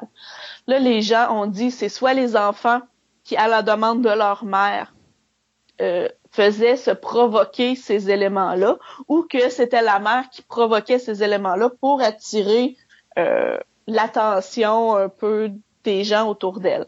On n'a pas la raison finale et non plus l'explication exactement, mais c'est ce genre de choses-là que les scientifiques euh, essaient d'analyser. Puis la plupart du temps, ils arrivent à la conclusion que c'était intentionnel. Des gens qui essayaient de faire des sous finalement, souvent avec ce, ces phénomènes-là. Sauf qu'il y en a aussi beaucoup qui n'ont pas pu être expliqués ou qui ont pu être expliqués partiellement. Donc, c'est ce qui fait que le, les poltergeists sont encore aujourd'hui euh, des phénomènes euh, assez euh, assez curieux que les gens aiment essayer de, de comprendre. Parce que en gros, les scientifiques, eux, pourquoi ils disent que ça ne se peut pas, c'est qu'ils disent que les connaissances actuelles en physique sont suffisamment avancées pour qu'on sache que ces phénomènes-là sont et resteront impossibles. Et Moi, pourtant, je... on sait que la science avance et évolue. Ouais. Donc, euh, Mais je sais pas si tu te rappelles, il y avait un film en 1982 qui s'appelait The Entity. Euh, avec Barbara Hershey, puis c'était basé sur euh, un cas de, je pense que c'était en 1975 ou 1974, c'était le cas de Dorit, c'était Blitter, je pense, où c'est une femme qui disait qu'elle avait été violée par un esprit frappeur. Et ah. il y avait justement des, euh, des étudiants de l'Université de la Californie qui avaient été là, puis qui avaient euh, fait un doctorat là-dessus, puis qui avaient fait des enquêtes et tout ça. Puis à un moment donné, ce qu'ils avaient dit, c'est c'était pas nécessairement un esprit frappeur que euh, pour eux, peut-être l'hypothèse aurait été d'une entité qui provenait d'une autre dimension, qui avait tout simplement traversé dans notre dimension mais qui n'était pas capable d'être nécessairement présente à 100%, donc elle était là comme un genre d'esprit. Euh, donc je trouvais l'approche aussi intéressante de voir que oui, il supposément qu'il y a d'autres dimensions, mais que ça serait peut-être tout simplement une entité d'une autre dimension qui traverse, mais qui n'a pas la possibilité d'obtenir un être corporel comme nous on a dans notre dimension. Là. Wow, euh, c'est euh, pour moi, la science doit pas mettre un frein. C est, c est, la science n'est pas là pour dire, ben là, on est assez bon aujourd'hui pour dire que ça se peut pas. Mais tu le sais pas tant que t'as pas essayé toutes les hypothèses possibles. Parce que tu sais, c'est difficile. Moi, moi quand quelqu'un me parle d'esprit puis qui me dit, ah, les fantômes, ça existe, je le regarde toujours, je dis, OK. Mais pourquoi est-ce qu'on n'a jamais d'animaux qui reviennent en esprit? Est-ce que ça, c'est... Je vais en parler tantôt. Ouais. Je vais en parler. Ah non. Il y a des cas d'animaux qui, euh, qui reviennent. Ah, donc, tu vois, c'est quelque chose que je savais pas. Et pas juste, pas juste les animaux, il y a des moyens de transport aussi. Ça aussi, je vais en parler euh, dans les différents types là, vers la fin. Là, restez là, je vais en parler. J'espère que tu vas pas nous parler de Christine toujours, là. Non. OK, merci. non, non, non, non, non, c'est euh, c'est des, euh, des faits historiques, je dirais. OK. Je vais dire ça comme ça. Bon, premier fantôme poltergeist, c'est fait. Le deuxième type de fantôme euh, sont les revenants.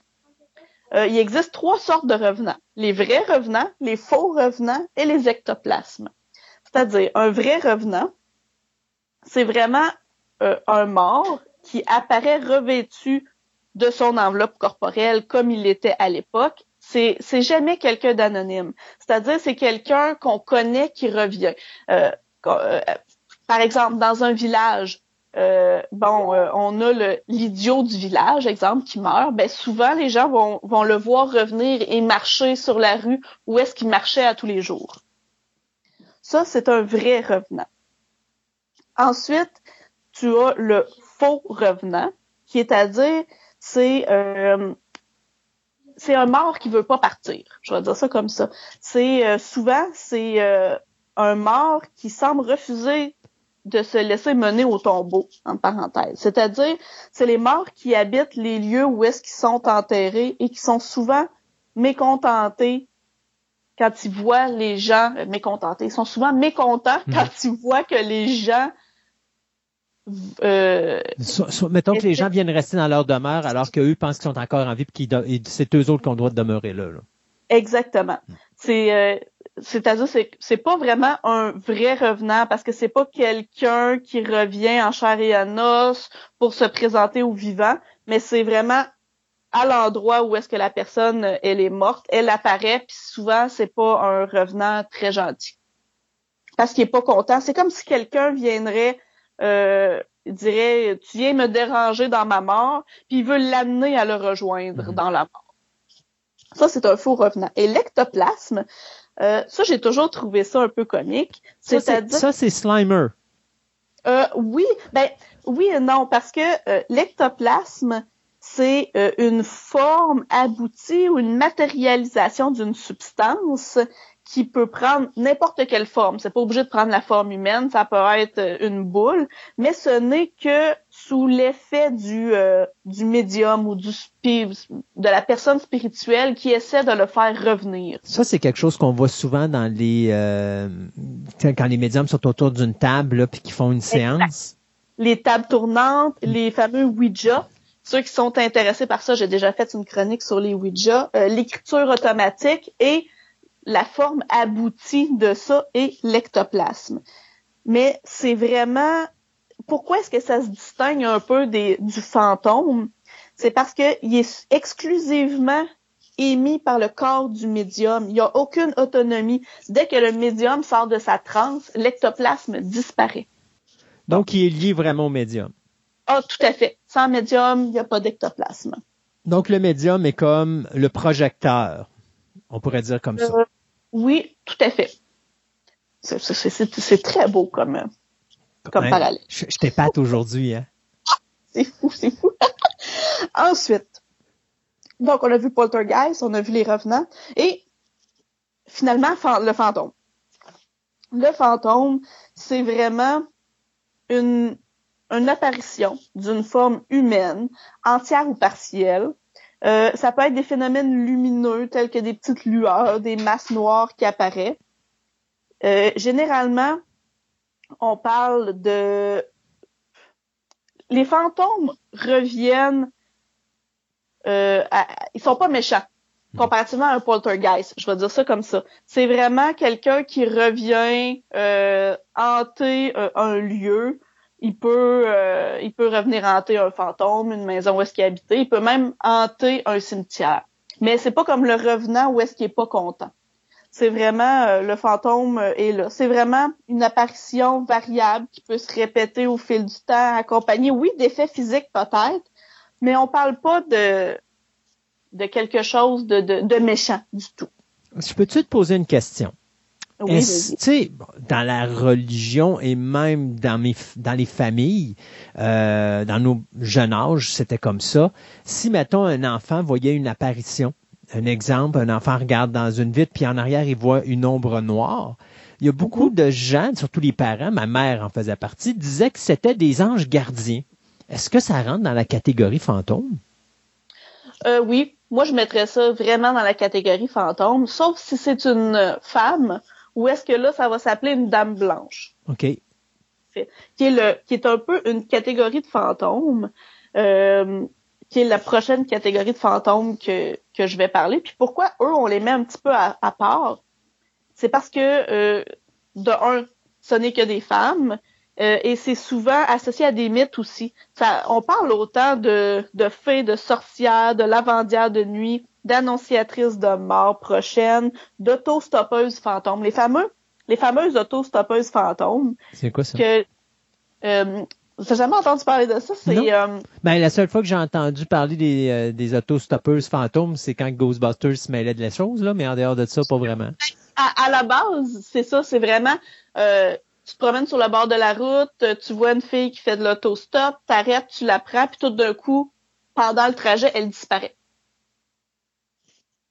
C'est un phénomène vraiment euh, qui se répète énormément de types de, de, de, de, de dames blanches qu'ils appellent.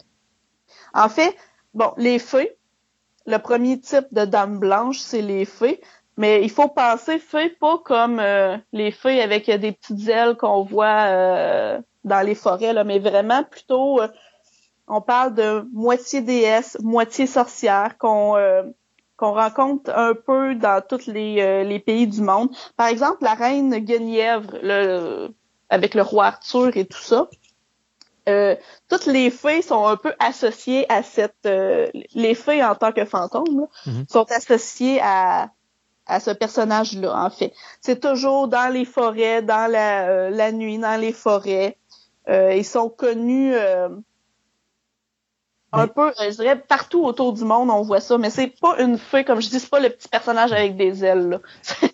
C'est plutôt une sorcière. Mais euh, la, si je me reviens à l'époque du roi Arthur, si je me trompe pas, euh, la personne qui avait en sa possession, parce qu'à un moment donné, André- le roi Arthur se débarrasse de Excalibur, puis je pense qu'il la donne à, euh, à la Dame Blanche qui vivait dans un lac, puis c'est elle, c'est la Dame Blanche du lac, je crois, si je me trompe pas.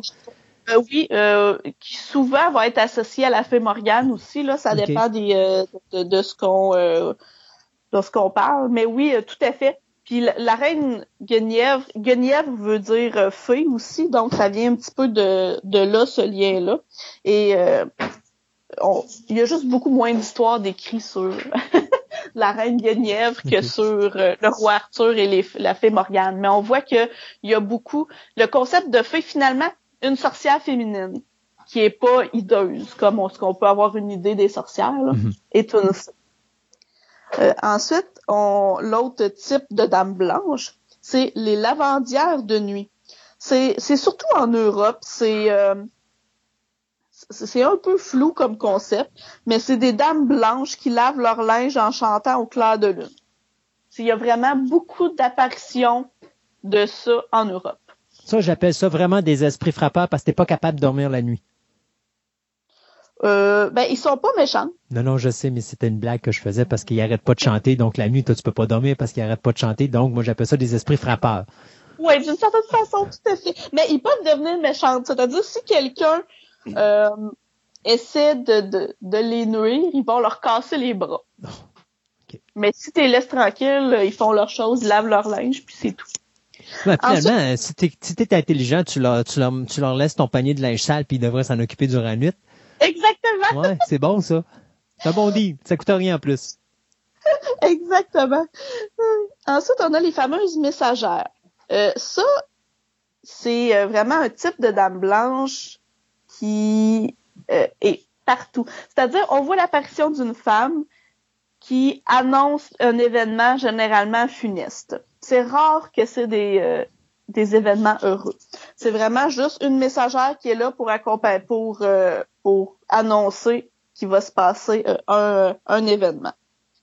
On a aussi des spectres, c'est-à-dire, ça c'est beaucoup euh, en Europe, dans les châteaux. Des, euh, des dames blanches qui, euh, qui se promènent à l'intérieur des châteaux et ils garderaient des trésors légendaires. Ça, c'est assez étrange. Et euh, finalement, les fameuses autostoppeuses fantômes que, j'ai expliqué tantôt. Donc, ce type de fantôme-là, c'est un peu réservé pour tout ce qui est euh, féminin au niveau des fantômes. Pas toutes, mais euh, ceux qui rentrent dans ces euh, types-là. Ensuite, un autre type de fantôme. Les fantômes qui sont associés à une crise. C'est-à-dire, exemple, il y a un gros accident de voiture et il y a une personne qui est en train de décéder.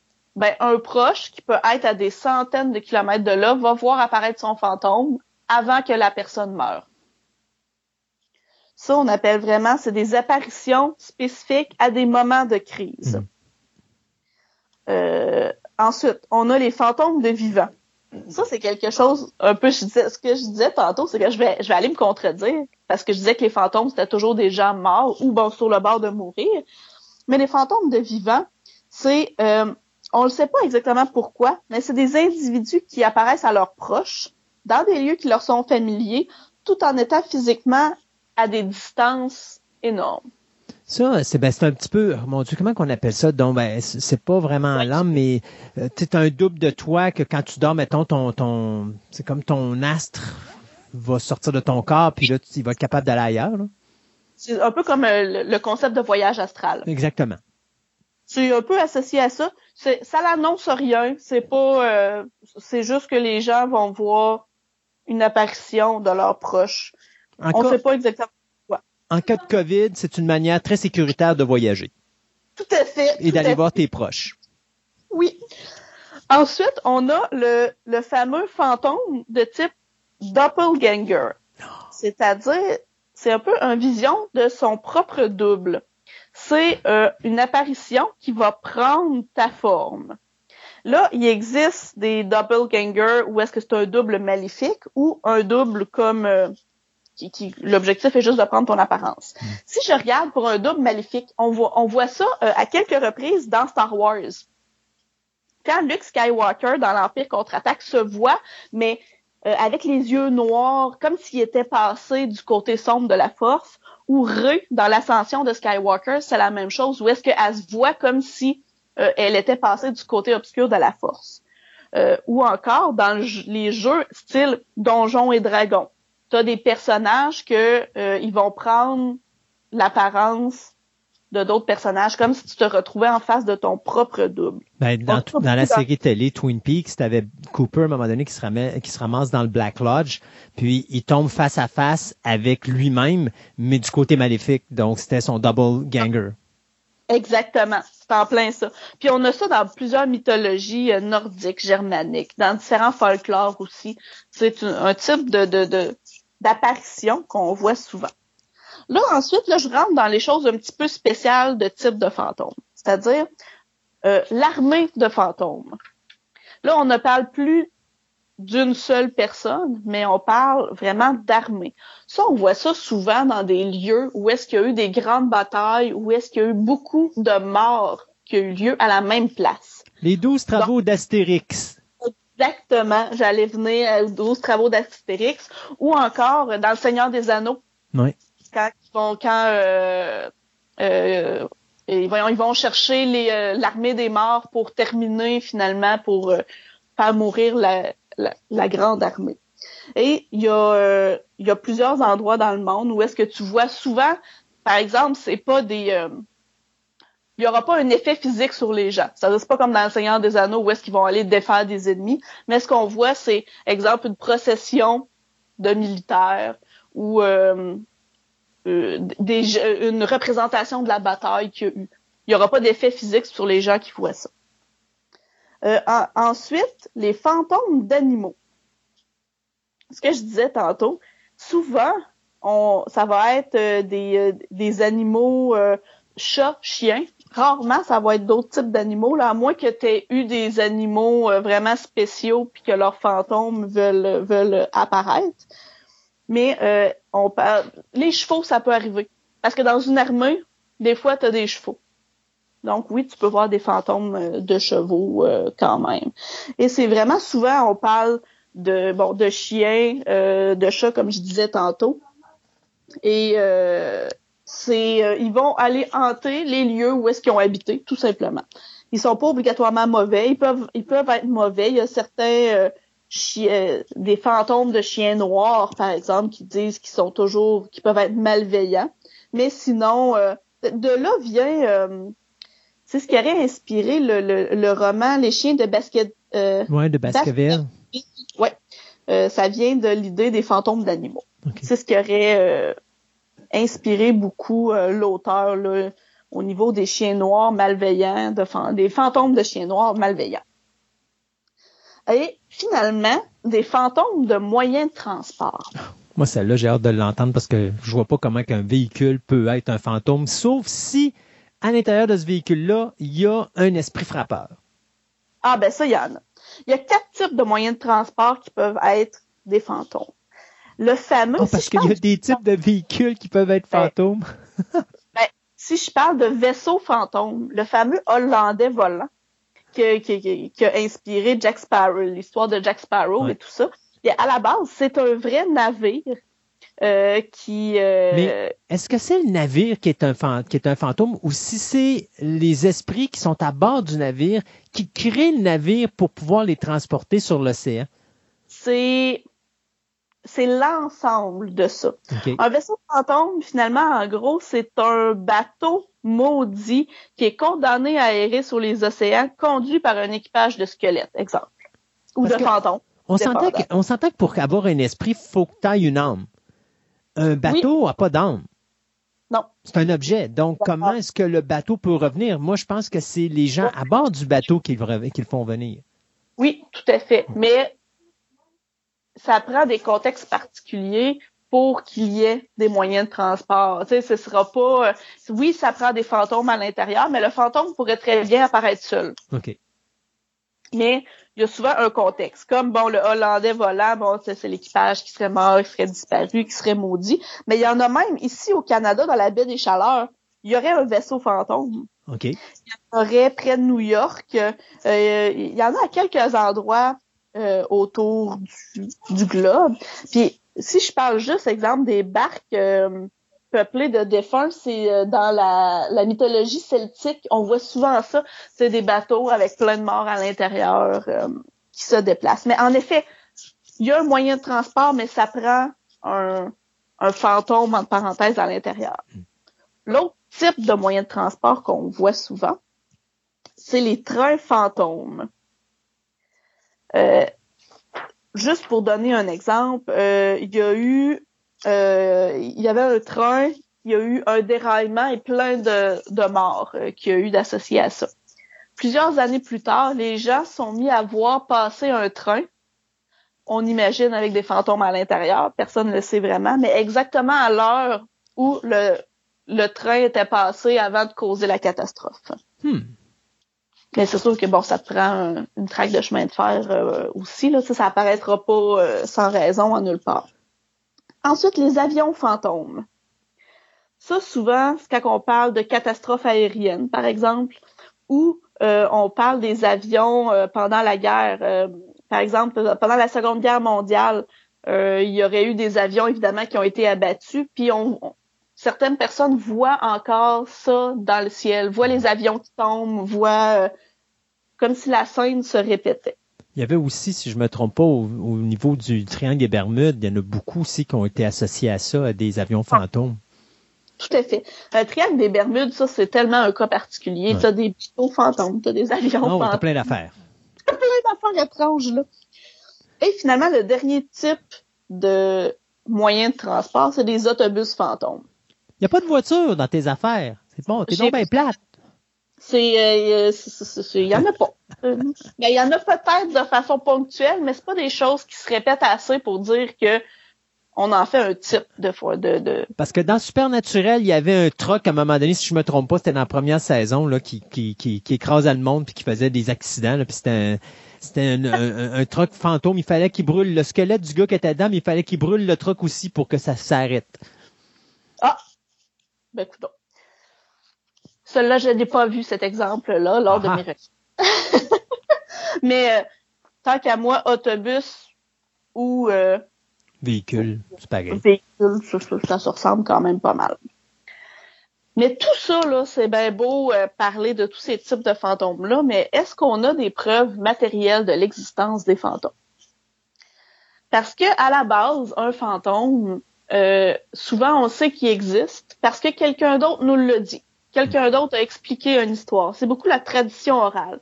Et le fait qu'on on va revoir quelque chose que quelqu'un d'autre a vu, c'est beaucoup euh, grâce à la qualité du conteur. Si dans ta tradition orale, la personne qui explique est bonne, elle explique bien, elle met bien les images, ben tu vas revoir les fantômes qui t'ont été expliqués. Ça, c'est un phénomène un peu euh, psychologique, mais tu, ça veut pas dire que tu réussis à avoir des preuves matérielles de cette existence-là. Parce que oui, il y a eu des photos qui ont été prises, il y a eu des vidéos qui ont été faites, mais je dirais que dans la majorité des cas, c'était des trucages et on a été capable de le prouver.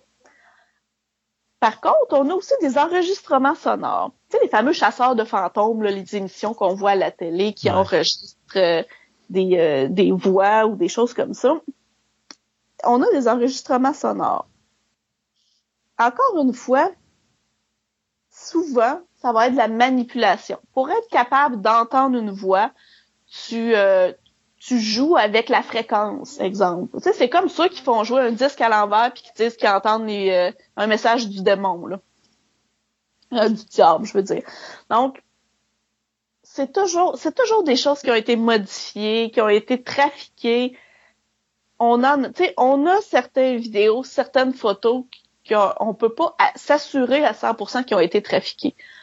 Mais on le sait surtout aujourd'hui avec la qualité de de nos instruments pour Ouais. enregistrer. Aujourd'hui, on est capable de faire n'importe quoi. C'est ça. Ça fait que ça devient de plus en plus difficile de prouver que c'est trafiqué. Mais, grosso modo, à l'intérieur de, de tout ce qu'on a comme preuve matérielle, on n'aurait rien qui prouve sans contredit l'existence des fantômes. Et la science, comment est-ce qu'elle a expliqué le fait que les gens pensent réellement en avoir vu? Parce qu'il y en a qui sont sûrs à 100% qu'ils ont vu des fantômes. Qu'est-ce qui peut causer cette, euh, ces perceptions-là? On a différents éléments.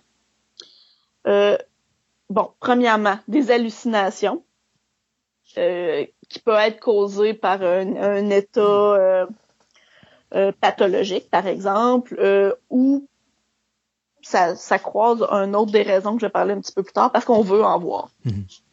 Ben, tu as maladie psychologique, tu dois probablement aussi avoir, exemple, euh, une personne qui est mal instruite, donc qui voit quelque chose, s'imagine automatiquement que c'est un fantôme alors qu'il y a une autre raison en arrière. Ça peut être une réflexion d'une lumière euh, qui, qui, qui a réfléchi sur un miroir, puis qu'elle voit ça, puis elle voit pas le miroir, puis elle voit pas la lumière, puis elle comprend pas la, la, la, la, la physique en arrière de l'événement, mais elle s'imagine que c'est un fantôme, une chose de même. Là.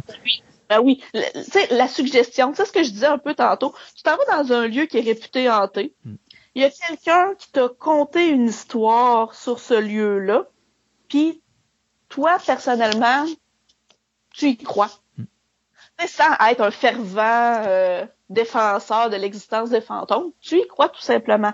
Donc, l'espèce de suggestion qui t'est qui t'est imposée va faire que tu vas voir des choses, parce que tu veux en voir finalement. Euh, aussi, on a le- la fameuse paralysie du sommeil, qui est un trouble du sommeil qui est euh, réputé, qui, existe au niveau de, la science. C'est-à-dire que tu dors et tu ne peux plus bouger et tu as une espèce d'impression que tu sors de ton corps et que tu vois des choses tout autour de toi, mais que tu es incapable de bouger. Et ça, ça existe vraiment, ce- cette sensation-là, ce, trouble de sommeil-là. Et disent que quelqu'un qui a vécu ça peut penser que c'est des fantômes. Et bien sûr, bon, le fameux voyage astral, comme ce qu'on parlait tantôt, qui est un peu un fantôme sur commande, c'est-à-dire que c'est toi qui fais un voyage astral, c'est toi qui le décides.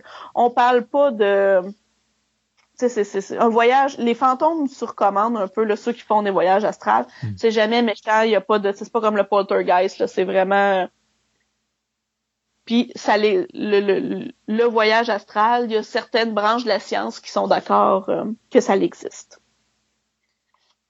Ensuite, si je parle d'infrasons, par exemple, Hitler, quand il a fait euh, certains de ses discours, euh, il aurait émis des infrasons qui est un peu des fréquences inférieures à 20 Hz et ça l'accentue l'excitation des foules. Et il aurait même essayé de construire des armes soniques, mais finalement ils sont restés au stade expérimental, comme quoi que les infrasons peuvent affecter notre vision de ce qu'il y a tout autour de nous certaines branches scientifiques disent que non, il y a eu des tests, euh, l'infrason seul ne peut pas produire d'expérience anormale ou paranormale.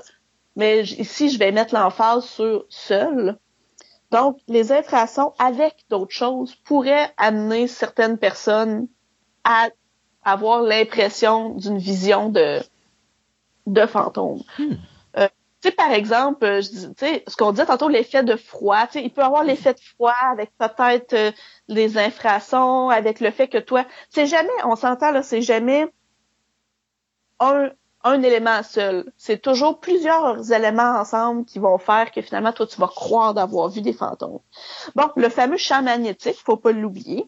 Donc, la Terre baigne dans un champ magnétique et certaines personnes seraient plus sensibles au champ magnétique, ce qui pourrait leur amener à, à croire aux fantômes parce que ça les, ça leur amène des sensations et des visions différentes des autres.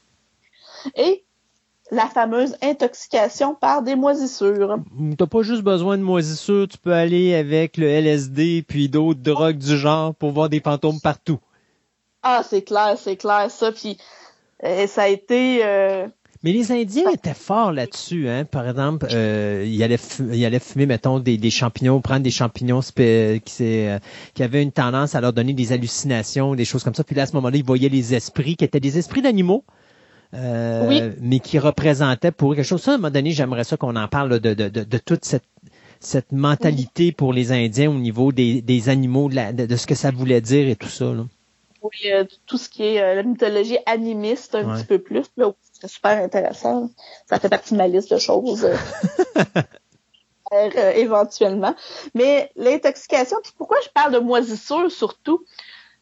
Les fameuses maisons hantées. Je reviens souvent sur ça parce que c'est là qu'on en voit le plus. Mais c'est des vieilles maisons, que les fenêtres sont brisées, qu'il y a des moisissures. Donc l'air est empreint de moisissures, de choses qui seules peuvent pas t'amener ok, à, halluc- à- à- à avoir des hallucinations, mais peut t'amener à les moisissures, avec les courants d'air, avec ça, il y a tou- toujours un paquet de facteurs ensemble qui là peuvent t'amener à, à ce que tu crois vraiment avoir vu des fantômes. Est-ce qu'on parle de quelque chose qui est plus à l'époque des années 1800-1900 ou on parle de ça encore aujourd'hui au niveau de la moisissure?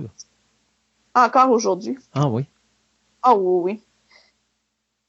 Alors, je sais, 2015. Wow. Euh, En 2015, là, il y a eu des recherches faites par un certain Shane Rogers, qui est un ingénieur environnemental. Lui, il a carrément affirmé que les fantômes sont des hallucinations dans les vieilles demeures causées par l'intoxication par des moisissures. En fait, lui, il, parle même pas des autres contextes tout le tour. là. Pour lui, c'est clair que ça vient de là. Il a fait des tests, puis il a prouvé que certaines moisissures peuvent produire des hallucinations et dans à l'intérieur de ces vieilles demeures-là. Mais il parlait spécifiquement des maisons hantées. Là. Donc, tout ça, c'est ce qui peut euh, nous amener, ce que la science a expliqué un peu de façon plus scientifique, qui peut amener quelqu'un à voir des fantômes. Et donc, on pourrait dire que notre ami Scrooge, dans sa grande demeure ancestrale, où est-ce qu'il n'y avait pas grand-chose pour se réchauffer, bien, il y avait Mm. plein de courants d'air. Alors, le bruit du courant d'air et puis probablement de la moisissure à tous les coins parce qu'il faisait pas son ménage, Scrooge, on, on- on le sait tous. Puis, il se payait certainement pas une femme de ménage parce que ça coûtait trop cher. Eh bien, il a vécu des hallucinations qui l'ont forcé à croire que le fantôme du passé, du présent et du futur sont venus le visiter et pour lui faire croire que Noël existait véritablement. Exactement. Hein, comme euh, s'explique quand même. Mais j'aimerais juste terminer un peu la chronique sur ici au Québec. Euh, Est-ce qu'on a des maisons hantées? Est-ce qu'on a des lieux? Parce qu'on connaît des lieux partout autour du monde. Tu sais, la fameuse tour de Londres, on sait qu'elle est hantée. La Maison Blanche à Washington, la Maison d'Amityville. C'est tous des lieux qu'on qu'on La maison, la maison Blanche va rester hantée après le départ de, de- de Donald Trump, c'est sûr et certain. C'est sûr. Tout ça, c'est un peu partout autour du monde, mais ici au Québec. Là, j'ai fait euh, quelques petites recherches, puis on a quand même beaucoup, beaucoup de lieux au Québec qui seraient hantés. Mais on a comme cinq endroits qui le seraient un petit peu plus. Euh, où est-ce qu'on a plus de témoignages, je dirais? Je vais commencer par euh, sur l'île aux grues. Sur l'île aux grues, il paraît qu'il y a une apparition d'un bonhomme sans tête. Et il y aurait vraiment plusieurs personnes qui l'auraient vu. Et on parle même que, en fait, la majorité des gens qui, euh, c'est sur le bord d'une côte, là, qui domine la base ville, et on voit vraiment un personnage, peut-être, qui se promène. Il n'y a pas juste une personne qui l'aurait vu. C'est vraiment une apparition générale et à plusieurs reprises. Un autre endroit, et ça c'est à Québec même, c'est le Centre Morin. C'est une ancienne prison qui maintenant est devenue une bibliothèque, mais il y aurait eu beaucoup de, il y aurait eu des morts à l'intérieur, puis il y aurait eu aussi beaucoup de, de grands tueurs qui pourraient être morts à l'intérieur de cette prison-là. Donc, on voit que ce, ce, cet endroit-là serait hanté. Et encore aujourd'hui, on peut aller le visiter. Oui, euh, ça a été transformé en bibliothèque, mais euh, ils ont quand même conservé certaines euh, certains trucs historiques. Et il paraît que c'est hallucinant quand on va le visiter. Étrangement, j'ai habité à Québec, j'y ai jamais été. C'est dans mes plans un jour d'aller visiter ça. Et c'est quand même c'est proche de tout le monde mais c'est pas tout le monde qui, euh, qui le sait que cet endroit-là serait hanté. On parle la, la, des Dames Blanches, mais il n'y a pas la Dame Blanche, euh, voyons, des chutes Montmorency? C'était la prochaine sur ma liste. Ah C'était la chute Montmorency. En fait, c'est euh, une dame qui, qui s'appellerait Mathilde, qui se serait jetée en haut des chutes en 1759. C'est une femme d'un d'un militaire qui serait mort. En fait, euh, juste pour faire un petit truc historique, là, on parle en pleine guerre de sept ans que le, euh, le général Wolfe a lancé une attaque à Beauport. Sur le point de se marier, cette dame-là, Mathilde, aurait perdu son futur époux, Louis, lors de cette attaque. Même si l'attaque a officiellement échoué, il y a eu des morts des deux camps et son mari serait mort. Donc, sous l'effet euh, de la tristesse, elle se serait jetée en bas de la chute Montmorency. Et d'ailleurs, il y a même un timbre de Post Canada qui lui a été consacré, tellement que c'est un fantôme reconnu ici au Québec. Euh, ensuite, un autre endroit, euh, il m'en reste deux qui sont un petit peu plus hantés au Québec, l'asile, l'asile de Sainte-Clotilde de Horton. Tout ce qui est, on s'entend, tout ce qui est asile, tout ce qui est sanatorium, je te dirais que généralement, c'est tenté. Parce que à une certaine époque, les c'était les, euh, les les gens qui avaient des problèmes psychologiques, évidemment, qui étaient enfermés là et ils mouraient là. Et on disait que leur esprit, euh, leur âme restait à l'intérieur de ces lieux-là. Et c'est vraiment euh, c'est toujours des lieux excessivement hantés. Il y aurait même eu des des, des captations de voix d'enfants, ce qui est un peu étrange parce que c'était pas des enfants qui étaient à cet endroit-là, mais il y aurait eu des voix qui auraient été enregistrées. Et euh, il y a tellement de de gens qui rentrent à l'intérieur de cet endroit-là qui maintenant est, quand même euh, dangereux parce que c'est une vieille asile qui est en décrépitude. La police euh, a dû intervenir entre 2011 et 2017 à 28 reprises pour des, des introductions par effraction dans ces lieux-là. Et il a même ordonné la fermeture, le, un juge a ordonné la fermeture de l'asile et sa destruction. Pour le moment, elle est toujours pas détruite, elle est toujours là, par contre. Et finalement, la maison hantée du chemin de la grève de la Pointe. Ça, c'est entre euh, Rivière-Trois-Pistoles et Saint-Éloi. Euh, il y a un chemin euh, qui s'appelle Grève-la-Pointe, il y a une vieille maison de pierre qui est plus euh, habitée, puis on l'a toujours considérée comme hantée.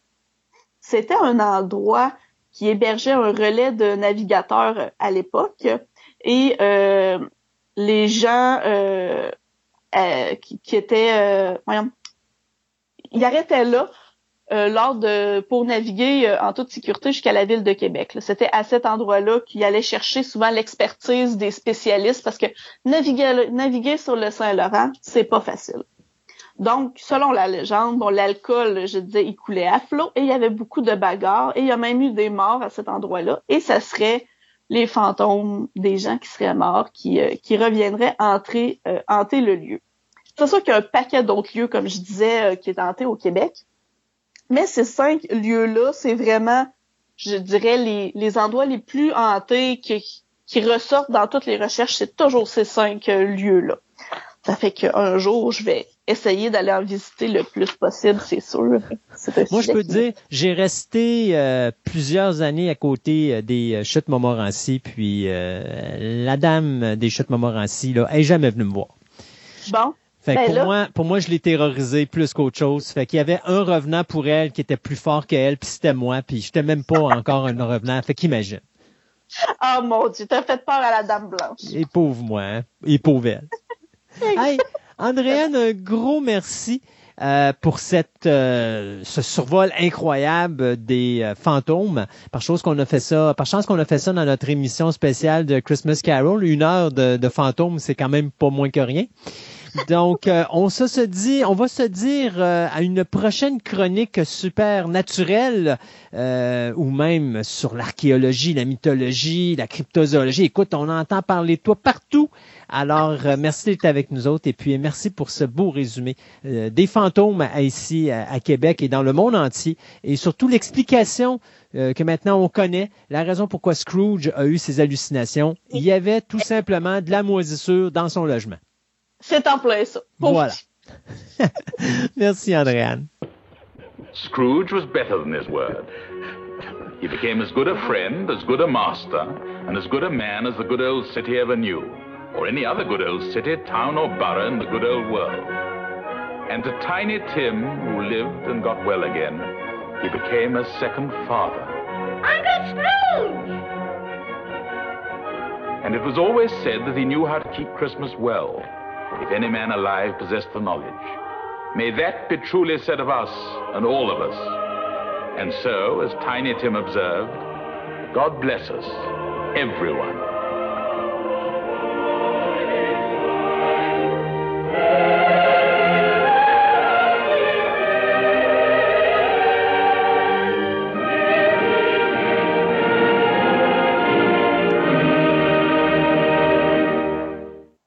Voilà, c'est tout pour nous aujourd'hui. Une autre édition de Fantastica. Notre émission de Noël, elle est assez bien remplie. Euh, juste vous rappeler, la semaine prochaine, pour finir l'année 2020, cette catastrophique année apocalyptique, eh bien, je vous euh, promets un spectacle à programme double très euh, super héroïque. J'en dis pas plus que ça, une durée d'une heure et quart, mais écoutez, c'est la fin de l'année. Let's go, je me lance. euh, tu sais, je laisse aller les, les, vapes du blablatérage.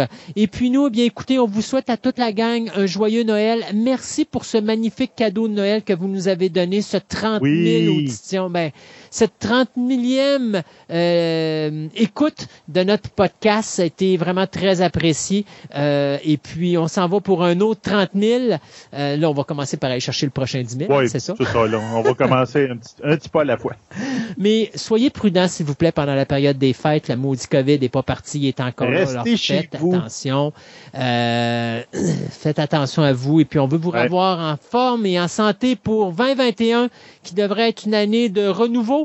Euh, nous autres, en cette année-là, bien, on va probablement, dans notre table ronde, en faire un, un- je pourrais dire, une, une Une un- rétrospective ouais, une de 2020. rétrospective, un résumé de l'année euh, 2020, euh, même si elle a été apocalyptique. En tout cas, pour nous autres ici à Fantastica, ça a été une super de belle année. Plein de choses, plein de nouveaux partenariats. Donc, il y a plein de choses qu'on va vous parler. Alors, écoutez, joyeux Noël à vous tous. Bonne année 2021. Et puis, restez prudents à la maison. Et puis, on se dit à la prochaine édition de Fantastica. Fantastica.